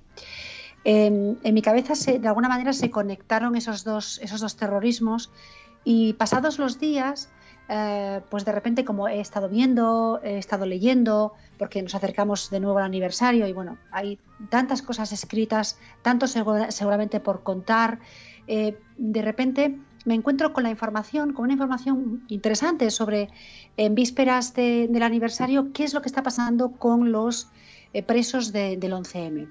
Y me entero de que, de que dos de los eh, seis que quedan en prisión, o mejor dicho, de los ocho que quedan en prisión, van a quedar seis una vez que estos dos se liberen, están a punto de salir. Mm. Claro, han pasado ya muchos años unos cuantos, y eh, los, las fechas van llegando. Entonces, dos de ellos saldrán pues en, en, unos días, en unas semanas. Cuatro quedarán, uno de ellos es el, asturiano José Emilio Suárez Trasorras, que es, digamos, la mancha ¿no? que se nos ha quedado, ha quedado ahí para siempre escrita la, bueno, la figura ¿no? de, Asturias en esa, la presencia de Asturias en ese atentado tan terrible. Perdona, porque siempre además, siempre dicen el asturiano tal, ¿eh? que otras veces no lo dicen, a lo mejor de Severo Ochoa no lo dicen. Pero Sí, sí, sí. Eso, eso pasó, eso pasó, perdona, con, eso pasó con, aunque me, me hace mucha gracia, con, con, con Rato. Mm. Rato era, Rato aquí para los medios asturianos era el asturiano Álvarez Rato, eh, Rodrigo Rato, perdón, hasta que él tuvo algún que otro problema judicial y entonces pasó a ser el, e-, era el, madrileño, el español. Eh, sí, sí, sí. Pues José Emilio ¿eh? Suárez Trasorras fue condenado a 34.715 años, con lo cual tendría que salir en marzo, pero del año 2044. Entonces, bueno, todavía, todavía le queda. Bueno, pues me he puesto a leer sobre, bueno, pues qué, hacen, dónde están. Por ejemplo, tras horas está, está en una cárcel de Coruña, en la cárcel de Coruña, y de repente descubro, y, y hay la conexión, descubro que entró en un proyecto eh, de encuentro con una de las víctimas y celebró uno de esos encuentros, bueno, similar al de al de Maisabel con, ay, ahora mismo no recuerdo cómo se llama el, el etarra arrepentido. Eh, me quedé absolutamente conmocionada. Eh, al parecer, este encuentro, eh, bueno, fue, él llevaba unos, un tiempo de buen comportamiento, solicitó este encuentro, se le facilitó y bueno, este encuentro, digamos que puntuaba también positivamente en su, en su no sé si decir currículum carcelario, mm. pero en cualquier caso, después tuvo un encontronazo con un funcionario y digamos que bueno, ha vuelto al régimen más estricto de la cárcel. Entonces me he puesto a imaginar ese encuentro y me, he puesto a, imaginar, o sea, a, igualar, digamos, todos los terrorismos, todas las víctimas y los victimarios. ¿no? Ahora que estamos en un momento de, explosión de la violencia y de, de eh, no exaltación, exaltación por algunos de, la violencia, em, de, repente me, he dado cuenta de que de que quizás en el proceso de reflexión, en la soledad en la que cada uno se queda después de hacer las cosas, independientemente de por la razón por, la cuales, por las cuales las haya hecho, es, está en la almendra del daño que has hecho. No, no sé si es una visión, eh, no, sé qué tipo de visión es, pero quiero pensar qué ocurre, que al final el daño que has hecho te revuelve la conciencia ¿no? y te llama y te, mueve a, a de alguna manera, vamos, no repararlo, si es imposible, claro, pero de alguna manera eh, encontrarte, eh, perdonarte a ti mismo a través de buscar la comprensión de tu víctima, ¿no? O la escucha de tu víctima, ¿no? Em, ha ocurrido esto. No sé si lo sabíais, yo no tenía ni idea, pero vamos, de hecho no sabía que eh, se había propiciado en cárceles, en las cárceles españolas este tipo de encuentros hmm. eh, para los terroristas del 11M, me refiero, ¿eh? Pero parece ser que sí. Em, y bueno, eh, que me parece bien, ¿eh? O sea, a mí, y sobre todo después de ver la película Maisabel, si tenía alguna duda, se me ha despejado. Escuchando eh, tanto la, eh, el punto de vista de, de Maisabel, que decía, me he liberado de algo. No sé de qué me he liberado, pero me he liberado de algo y puedo empezar a sentirme yo misma. O sea, me he librado de una especie de carga. Y luego, por otra parte, el etarra que había que había participado en el encuentro, o mejor dicho los dos, porque fueron dos. Sí, Ivonne y Luis Mari, sí. Exactamente, ellos, eh, para ellos, lógicamente, no era una liberación de la carga, claramente, pero sí que era una, una sensación de haber cerrado un círculo, ¿no? O sea, de, de un reconocimiento explícito, sobre todo ante sí mismos, de lo que, de, de la locura, el error en el que se habían encontrado y de alguna manera dar un paso fuera de ese, de ese círculo tóxico. ¿no? Bueno, pues eh, que sepáis, que sepan nuestros oyentes que este encuentro, estos encuentros también se han propiciado con, las, con los eh, terroristas, con los victimarios del 11M y que, y que el asturiano y que el asturiano participó en ellos. Eh, sin ánimo de, en fin, de querer parecer, no sé, no es una cuestión morbosa, de verdad, mm. pero me hubiese gustado de alguna manera conocer un poco, entrar en el contenido, quizás es una, es una curiosidad periodística, no lo sé, en el contenido de ese, de ese encuentro, saber cómo fue y, y qué, qué, pasó hmm. y qué tipo de víctima fue, ¿no? Si fue una víctima, si fue un familiar de un fallecido o fue una de las personas que quedaron gravemente heridas. Aprovecho para decir que el documental del 11M de Netflix se han hecho muchos, ¿eh? pero a mí me ha gustado mucho porque no hay imágenes de los atentados, o sea, trata claramente, claramente de eludir la parte más explícita, pero sin embargo hace unos retratos, porque son verdaderamente retratos. O sea, es una, tiene una fotografía fantástica.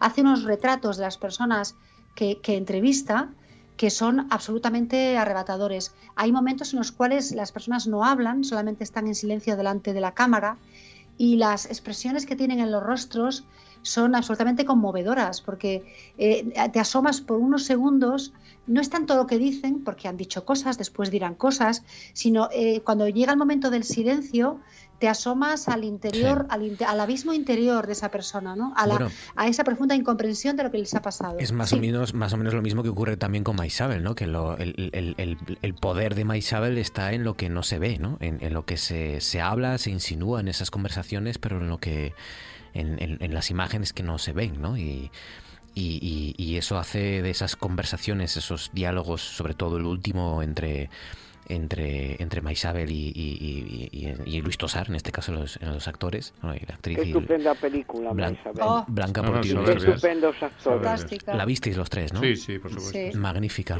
magnífica. Y, y, y, cómo, cómo, seguramente es mucho más complejo, ¿no? Pero cómo con un buen guion y con unos buenos actores, una conversación en una mesa con dos sillas y nada más, y unos vasos de agua, puede tener un poder de, de, emoción tan, tan, tan intenso, ¿no? Yo, sí porque, porque ya está. El, el, cine a veces, cuando es buen cine, ¿verdad? Eh, no hace falta ni grandes bandas sonoras, ni grandes épicas, eh, ni, ni, grandes instantes eh, truculentos, ¿no? Al final es... Y la escena final, la, transmisión un poco de, esa grima de estar viendo al asesino allí y viendo cómo eh, la mujer de la víctima pues está a su lado, ¿no? Eh, te transmite mucho eh, y, es muy poco, simplemente un decorado de un prado para entendernos, ¿no? Mm. Y poco más, ¿no? Es la presencia. Exacto, exacto, exacto. Sí. Es, es, muy buena, magnífica. Sí. Maisabel y el, el, documental sobre el 11M, ¿no? Que está en Netflix, que también recomiendas. Y yo aprovecho ya para recomendar eh, lo que decía Maribel, em, un libro precisamente sobre la trama asturiana, de, o fundamentalmente sobre la trama asturiano-gallega de, del 11M, que se titula, eh, es un libro de, Manuel Javois, hablando de apellidos mm, raros, ¿no? Javois, al que muchas veces llaman Javois, porque creen que es francés. Manuel Javois eh, se titula Nos vemos en esta vida o en la otra me gustó mucho, una crónica periodística de, de, bueno, fundamentalmente de Gabriel, de, de Baby, ¿no? Eh, al que la prensa llamó Baby, eh, que, que, fue uno de los de los implicados, ¿no? Un, joven de, de, 16 años creo que tenía en aquella época y que, y que fue uno de los implicados en, en, el, en esa trama asturiana, ¿no? Del, del 11M, el gitanillo y, tras Horras aparece y aparece mm, bueno esos barrios de Avilés y esos y, esas zonas de la mina de Asturias y todo eso. Y está muy bien muy bien contado muy bien relatado. Pues pues nada 11M mañana ya madre mía madre mía. Eh, algo más Maribel querías decir 11M y encuentros restaurativos. Esa es la denominación, encuentros restaurativos. Encuentros restaurativos. Esa es la, denominación del encuentro entre victimarios y víctimas. No sé si en el caso del terrorismo o en más casos, no lo sé. Pero me parece que es una, una, mm, bueno, una línea para, investigar. Me, resulta muy, muy curioso, muy interesante. Eh, yo creo que, que quizás se deberían de propiciar más. Ahora, de repente después, sobre todo después de haber visto a Isabel, de repente me doy cuenta de la de quizás de, las herramientas que tenemos ahí y muchas veces no utilizamos, ¿no? Por miedo a, no lo sé, hmm. por, porque tenemos un sentido de la justicia quizás, quizás demasiado todavía ojo por ojo y diente por diente, ¿eh? No lo sé. Encuentros restaurativos. Claro, que no es fácil, no es fácil. De ahí también lo que hablábamos, ¿no? Del poder de, de Maisabel, del papel y de la propia película. Laura, ¿qué sugieres? ¿Qué propones? ¿Cuál es tu tema? A ver, a mí lo que más me impactó hoy es el acuerdo del Partido Popular con Vox en, en Castilla y León. Hmm. Y, y, la visión de los puntos a los que llegaron ese acuerdo, que encabeza justamente un punto que cambia la denominación de la violencia de género por violencia intrafamiliar, que no sé lo que significa.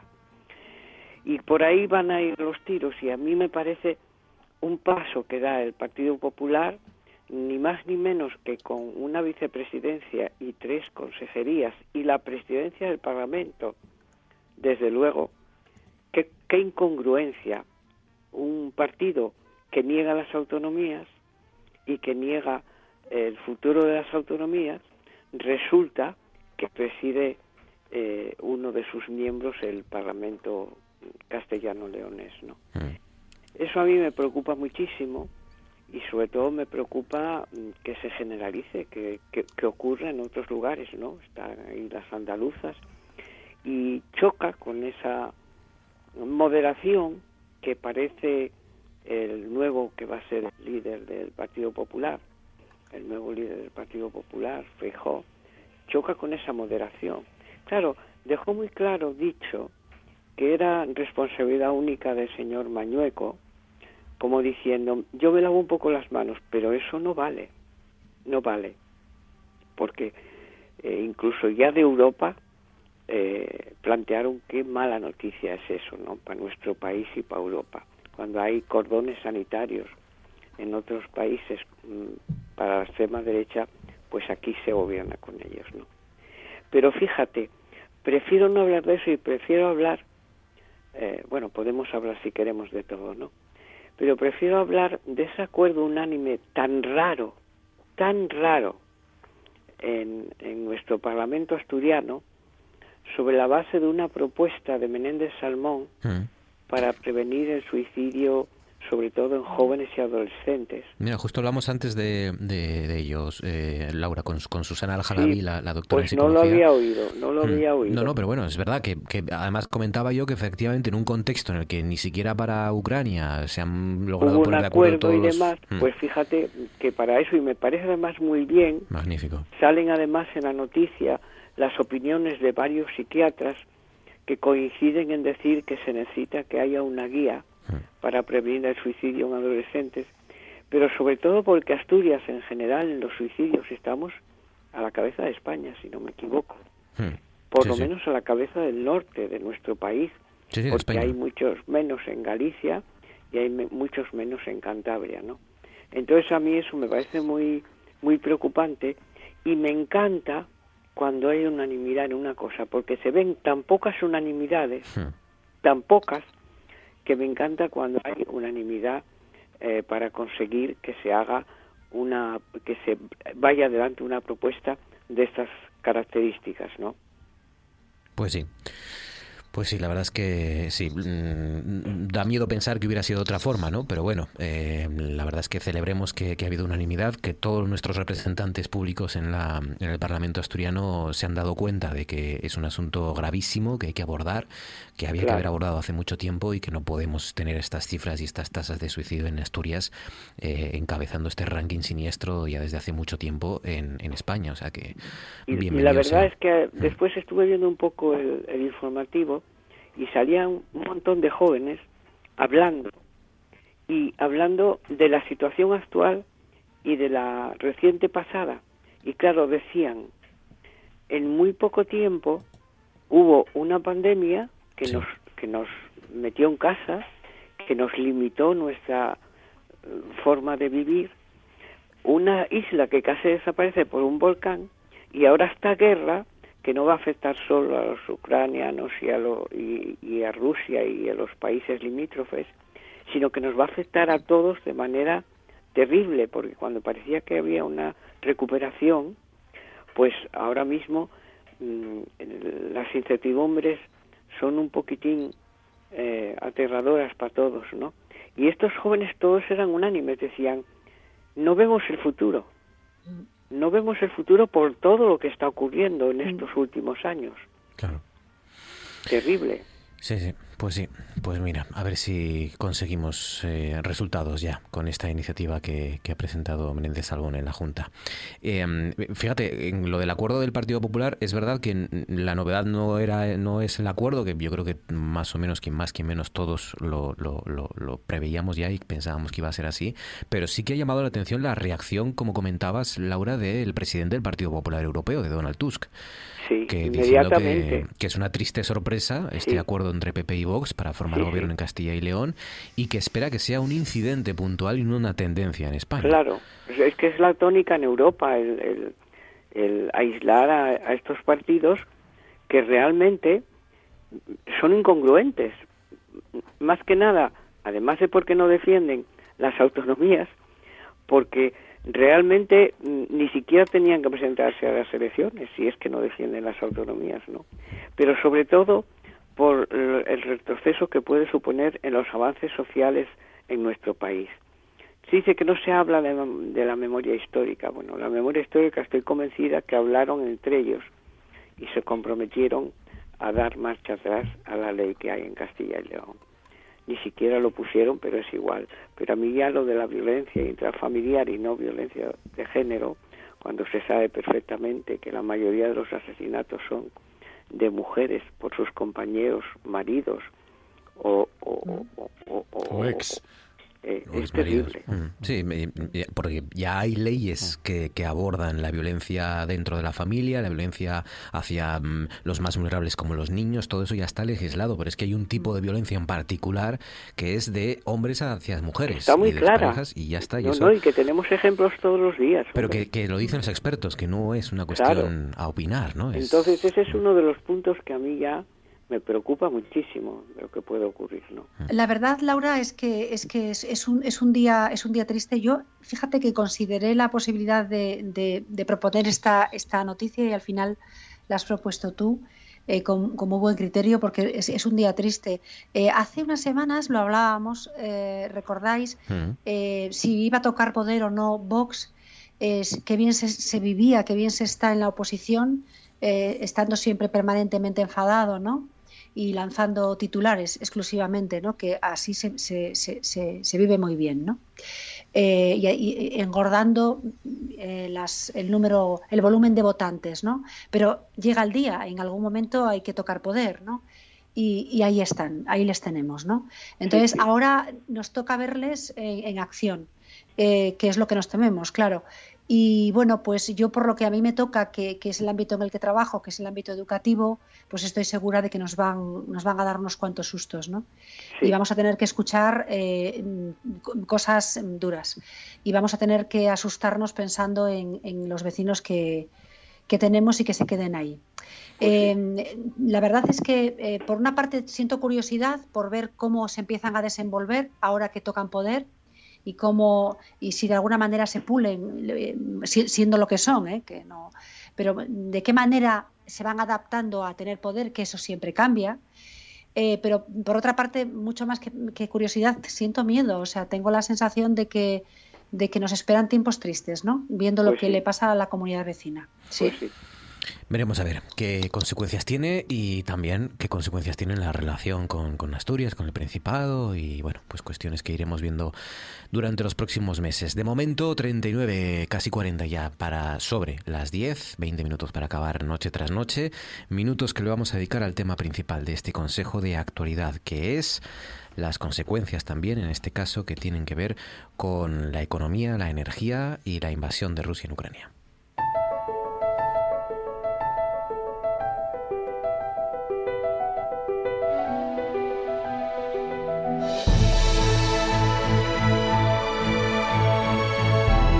Esto es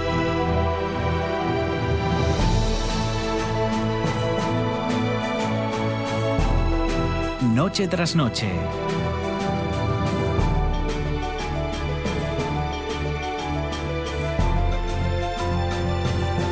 Con Marcos Vega.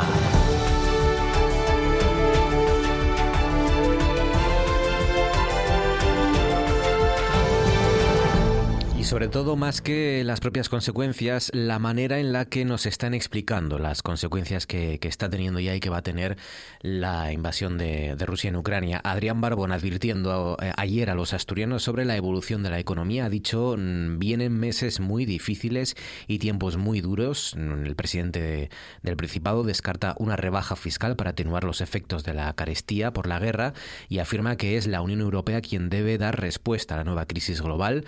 Señala el impacto que ya se está viviendo en el recibo de la luz y el precio de los combustibles que sufrirá especialmente la clase trabajadora. Em, otra voz, otra voz que hemos escuchado ayer también, voz polémica, la de Josep Borrell, el, digamos el ministro de Exteriores de la Unión Europea, pidiendo a los europeos que reduzcan la dependencia de Rusia, no, bajen la calefacción, ¿no? y lo que puede suponer a la hora de depender de ese gas ruso el, que los europeos bajen un grado o dos la, la calefacción. Ha dicho es verdad hoy que bueno los españoles en este aspecto no, vamos un poco por libre porque ya sabéis, ya saben que nuestro gas viene de, otros sitios, no viene de Argelia fundamentalmente. Bueno, el precio medio de la gasolina 95 es de 1,87 euros hoy en Asturias.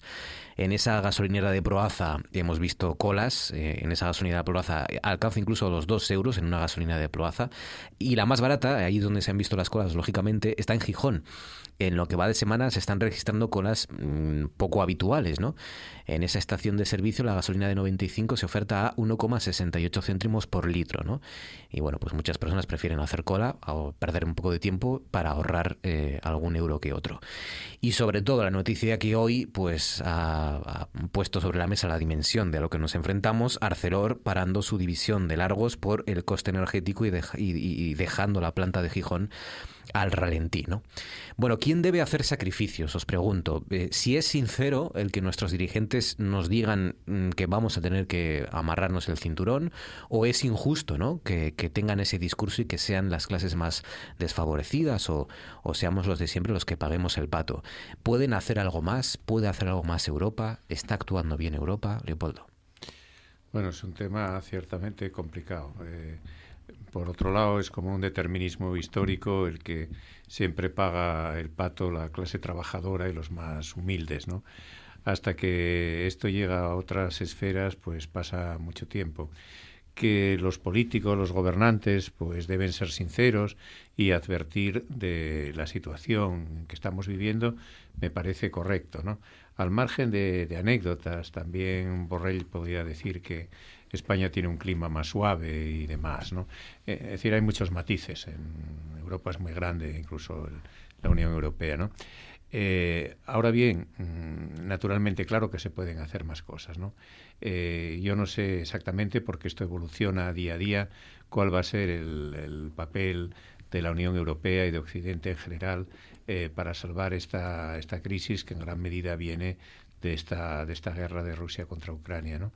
Eh, es cierto que, en efecto, pues en el tema del gas, para quienes lo, utilicen domésticamente, pues bueno, pues tenemos Argelia y en fin, y otros que saben también buscar la vida, como estamos viendo con Estados Unidos eh, y su reconciliación a medias con el señor Maduro, ¿no? Bueno, eh, pero al margen de, estas anécdotas, eh, ya digo, no sé cuál va a ser la situación. Desgraciadamente, bueno, pues la, la, guerra está tomando pues ya un cariz bestial con bombardeos de hospitales, de centros de maternidad y cosas parecidas, ¿no? Eh, antes comentaba con una amiga cuando las guerras de los Estados Unidos, incluida la de, la de Vietnam, ¿no? pues la, sociedad americana, y yo no soy ciertamente eh, pro-yanqui, eh, sin embargo se escandalizaba cuando llegaban los féretros de jóvenes. ¿no?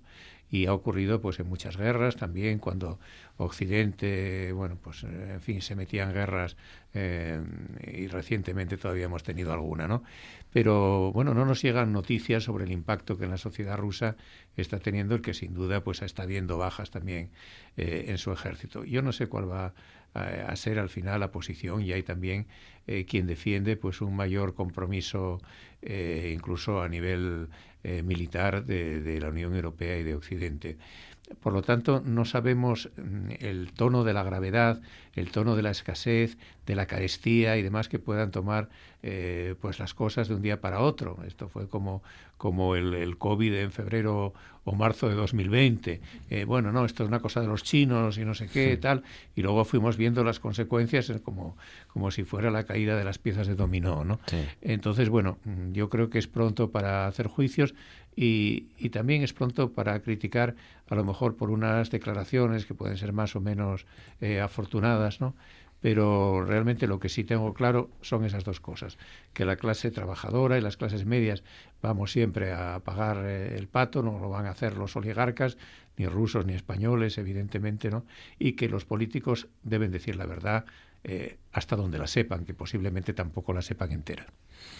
Maribel, em, ¿preferimos que nos traten como, exacto, como personas adultas y nos digan la verdad por dura que sea o es injusto este discurso de, de, que, nos exijan ¿no? a, los ciudadanos este tipo de cosas? Hombre, deben decirnos la verdad, eh, desde luego, y deben exigirnos como ciudadanos que somos. Y paralelamente a todo ello, pues deben dar soluciones y deben de tener sobre todo visión no cortoplacista, sino medio y largoplacista. A mí me, me voy al comienzo de todo esto y, me voy al momento en el cual, en el cual eh, la, inteligencia americana avisaba de que Putin estaba a punto de invadir Ucrania, ¿no? Lo confirmaron absolutamente con total rotundidad 48 horas antes. Hombre, me hubiese gustado que se lo olieran 48 semanas antes o 48 meses. No sé, no entiendo, es la primera pregunta que yo me hago. fijaos a dónde voy, ¿eh? No entiendo cómo es posible que con todo lo que hemos aprendido, la humanidad, ¿eh? ya hablo en términos de humanidad, eh, por lo menos la parte que nos autodenominamos civilizados, no entiendo cómo con todo lo que hemos aprendido desde la Segunda Guerra Mundial particularmente, o desde las dos grandes guerras, eh, no entiendo con la inteligencia que hemos desplegado, con todo lo que hemos sufrido con la Guerra Fría, con todo lo que hemos vivido, llorado, reído, con el celebrado, la caída del muro, el, todo lo que hemos sabido después, todo no entiendo cómo es posible que no hayamos podido parar esto. Es que no lo entiendo. Eh, pero bueno, una vez que yo que lo digo en voz alta, porque llevo diciéndolo todos estos días, no entiendo cómo toda la inteligencia, todo lo que sabemos, toda nuestra tecnología no ha podido evitar esto. con diálogo, con eh, porque va además hacer cesiones en ciertas cosas antes de, o sea, no lo entiendo. Sin embargo, 48 horas antes estaba claro que iba a invadir. Bueno, pues bien, estupendo que lo sepamos 48 horas antes. Desde luego nos ha llegado, fíjate que estábamos esperando que llegase el impacto económico mm. de, la pandemia y ya ese impacto ni contamos con él, ya lo damos por amortizado. Ahora estamos esperando la ola que nos llega de esta, de esta guerra. Y lo primero que, que ya hemos visto, yo ayer llené el depósito de mi coche, yo nunca me hubiese imaginado que iba a pagar, bueno, el señor me pidió perdón cuando me cobró, eh, pero mm, este es el primer impacto, el primer impacto es este. A mí me parece muy bien que, Borrell eh, nos recomienda a todos economizar, eh, que, es, lo que todos tenemos que hacer, si es que además es la economía de guerra que se llama, ¿no? Venga, vamos, a, vamos todos a economizar, ¿no? Y a repensar nuestros gastos. Sí, eso está muy bien, pero yo entiendo que lo que, lo que nos están contando, queriendo contar, nos están queriendo avisar del impacto que llega, que ni ellos mismos en el fondo tienen muy claro el alcance de ese impacto, porque evidentemente ahora llega lo que suele llegar al principio, que es el precio de los carburantes, pero detrás de todo eso viene todo lo demás, porque eso encarece absolutamente todo y además eh, hace entrar a la economía en una especie de, ruleta, vamos, de, bueno, pescadilla que se muerde la cola, tóxica, que hace que todo se siga encareciendo. Entonces, eso va a llegar. Eh, pensábamos que llegaría en nombre de la pandemia eh, y bueno, por todo lo que había supuesto, el, parón absolutamente insospechado mm. e insólito en el que vivimos con la pandemia. Pero es posible que esta guerra sea todavía, vamos, tenga todavía un efecto todavía más perverso y es, evidente que lo vamos a sufrir. Yo espero que esté, bueno, que de alguna manera, de alguna manera nuestros nuestros eh, políticos, nuestros expertos estén haciendo un buen cálculo y nuestros estrategas hmm. estén diseñando soluciones para salir para salir de esta, pero que lo vamos a sufrir, sufrir eso es vamos inevitable. Sí. Sí, no, simplemente decir, decías, eh, lo de Arcelor es un drama ¿eh? y puede ser además el preludio de cosas peores, ¿no?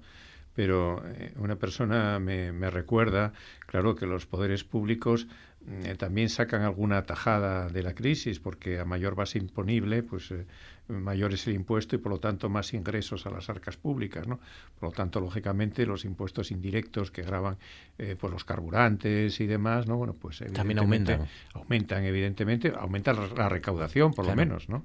Eso está claro porque eso hay una cierta progresividad, ¿no? Por lo tanto, eh, bueno, pues eh, un cierto beneficio se obtiene, aunque creo que no es la voluntad que se tiene. Pero eso qué significa que, en efecto, hombre, que se puede hacer también algún esfuerzo por parte de los poderes públicos de carácter no recaudatorio. sobre todo a la hora de compensar, ¿no? De, que, no, de que no sean eh, los que menos tienen los que más y peor lo pasen, ¿no? Y, más sufran en los próximos meses. Porque, claro, hablamos de Arcelor, que hoy ha sido el, gran titular y la gran imagen, ¿no? Pero eh, hay panaderías que llevan operando a medio trabajo, a media luz también desde hace mm, semanas por el precio de la luz. Hay gimnasios, por ejemplo, que también están teniendo que cerrar en Asturias, que están teniendo que cerrar partes, piscinas y demás por el encarecimiento de la, del precio de la luz. Y, y claro, el, Arcelor es un poco un, síntoma, el más grave seguramente, pero es solo un síntoma más. Laura. Laura. Sí. sí, vamos a ver. Mm, a mí me parece bien que los gobiernos adviertan de las dificultades que vamos a pasar. No es que va a pasar, es que está pasando, porque hay que escuchar pues a los camioneros que ya no pueden salir, a los pescadores que ya no pueden salir y a tantos sectores que subiéndoles el precio de la luz y de la energía no sobreviven. Panaderos, peluqueros, gente que utiliza eh, mucha electricidad, electricidad y que se ve abocada a cerrar los comercios. O sea que, y lo, lo vamos a pagar lo de siempre. Hombre, lo de Borrell me parece inadecuado, incorrecto, porque hay gente que no solo no puede bajar dos grados su calefacción, sino que no la puede poner porque no la puede pagar. Y mientras tanto está viéndose, y, siempre se suele decir, uy, eso es demagogia, está viéndose los enormes ingresos que tienen las eléctricas en esos últimos, en este último mes salieron. Los ingresos de las eléctricas y no solo los ingresos de las eléctricas, sino los sueldos, los enormes estratosféricos sueldos que cobran los dirigentes de esas empresas eléctricas, ¿no? Entonces, me parece incorrecto, no era necesario decirlo, porque además si no nos queda más remedio vamos a tener que reducir porque igual tenemos problemas con la llegada del gas, aunque es verdad que España está en situación mejor que otros países de la Unión Europea porque no depende tanto de las importaciones rusas, ¿no? Pero aparte de advertirlo, yo creo que hay que tomar eh, otras medidas y es favorecer en la medida de lo posible, porque claro, el presupuesto no es inagotable, en la medida de lo posible aquellos sectores que se ven más afectados y que pueden cerrar y que puede suponer en un momento que todos creíamos que íbamos a salir de este bache de la pandemia, puede suponer que muchos de esos sectores empiecen a perder empleo de nuevo y, volvamos a una situación de la que va a costar después salir, mm. de la que va a costar salir. Eso al margen pues de lo que está ocurriendo allí y de la falta de liderazgo de los líderes europeos y de los líderes del mundo para parar esto con el diálogo que sea necesario. Porque bueno, mm, no lo olvidemos, yo no defiendo en absoluto al señor Putin, creo que está actuando de manera completamente irracional. Hmm. Pero también es verdad que hubo acuerdos cuando la desaparición del Pacto de Varsovia eh, que la OTAN no estaría a las puertas de, Rusia. Y hoy, de los 17 antiguas eh, repúblicas, eh, hay 14 que tienen bases americanas de la OTAN, de, americanas y de la OTAN.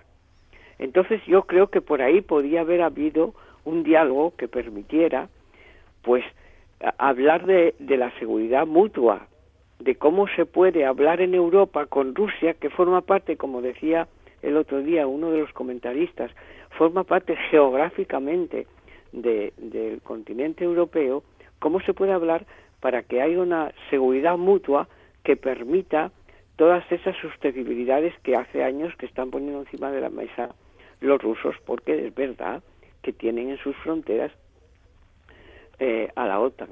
y, bueno, hay también comentaristas que con razón recuerdan lo que ocurrió con los misiles en, en Cuba, cuando la Unión Soviética, la antigua Unión Soviética, puso allí bases en Cuba y qué es lo que ocurrió, ¿no? Aquellos famosos 13 días en que estuvo a punto de iniciarse también una guerra. Al final se arregló y yo creo que esto podría haberse arreglado. Faltan dirigentes de verdad con, con, con la voluntad política de evitar hmm. esta absurda guerra que está matando ya a tanta gente y destruyendo un país que después hay que construir. Es terrible. Pues Los seres humanos no aprendemos nunca. Pues sí, ahí va a tener también mucho que, decir la Unión Europea, eh, pero de momento ojalá que se arregle pronto el, el, Principado, pues reclamando a la Unión Europea que ataje ya el encarecimiento de la energía para evitar lo, lo peor de la crisis. Vienen semanas y meses difíciles. Ojalá se queden eso, en, solo semanas y no tengamos que, aguantar esta, eh, este círculo vicioso. Sí, sí, sí. Hasta aquí nuestro consejo de actualidad. Leopoldo Tolivar, Maribel Lujilde, Laura González. Gracias, como siempre, a los tres compañeros. Un placer. Gracias a vosotros. Igualmente, muchas gracias. Eh, cerramos con José Luis Remis. Remis, buenas noches. Güey, y uno de esos días nos que un no sabe bien para dónde tirar. Les portais de los periódicos repártense entre una guerra que parece ir un tiempo final y otra guerra, la de la gasolina, que ya crucia la barrera de los dos euros. También lle noticia, pues desgraciadamente, las ocho muertes de periodistas en México no que va de año. Y como si tuviéramos delante un espello en lleno de maldad, de penurias y de desgracias, pero un espello sobre todo en lleno de surrealismo, Explícome. Escucho decir a Josep Borrell que pide que pongamos menos la calefacción para consumir menos gas y así no chupar el gas que viene de Rusia.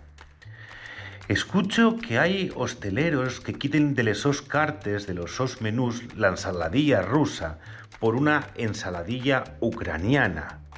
Esto y como decir que si todos los vascos hieren de la ETA, lo que se decían en dos, ¿no? que, que todos los rusos son malos, no me notos, no.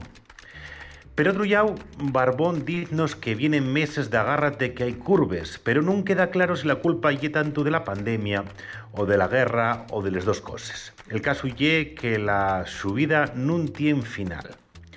La xente entama a deixar el coche en casa e a menguar los luxos puntuales, luxos que pasen por comer o cenar fuera casa, pouco máis. Pero isto va a menguar en camareros, en proveedores e todo lo que venga detrás.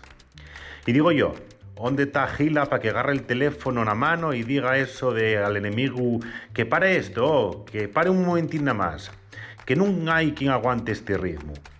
Y es que el boom de la compra de praos que justificaba eso del fin de la pandemia y el éxodo a una zona rural que permitiera más libertad, más aire puro, junto a esas políticas de Asturias vaciá, pues va a terminar lo que decía mi abuela, ¿eh? que cuando miraba una tierra que ya era curiosa, dice ella, aquí dábase bien el maíz y semábense buenas patates, ¿oh? Y es que vamos a tener que ir avezándonos a dejar de medirles parceles en metros cuadrados para construir chalés y viviendas unifamiliares y falar de los días de hue para después semar. Para los urbanites y un día de hue, hielo que aproximadamente una parella de hues pues pueden ganar en un día, unos 1.258 metros cuadrados. Digo esto para ir avezándonos, ¿eh? no por otra cosa.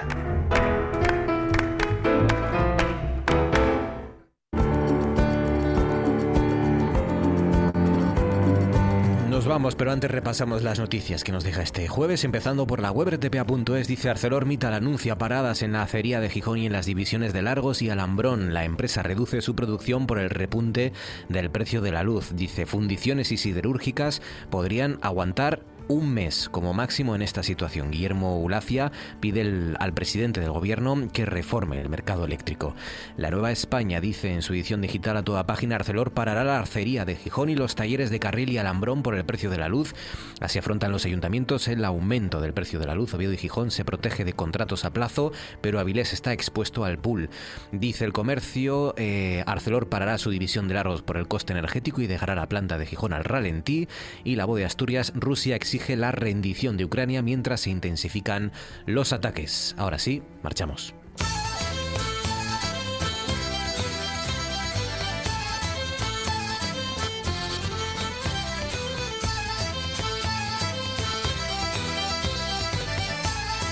Nos vamos hasta aquí noche tras noche. Mañana tenemos baloncesto. El lunes estamos aquí para hacerles compañía. Gracias por su confianza. Feliz fin de semana, feliz noche y hasta el lunes.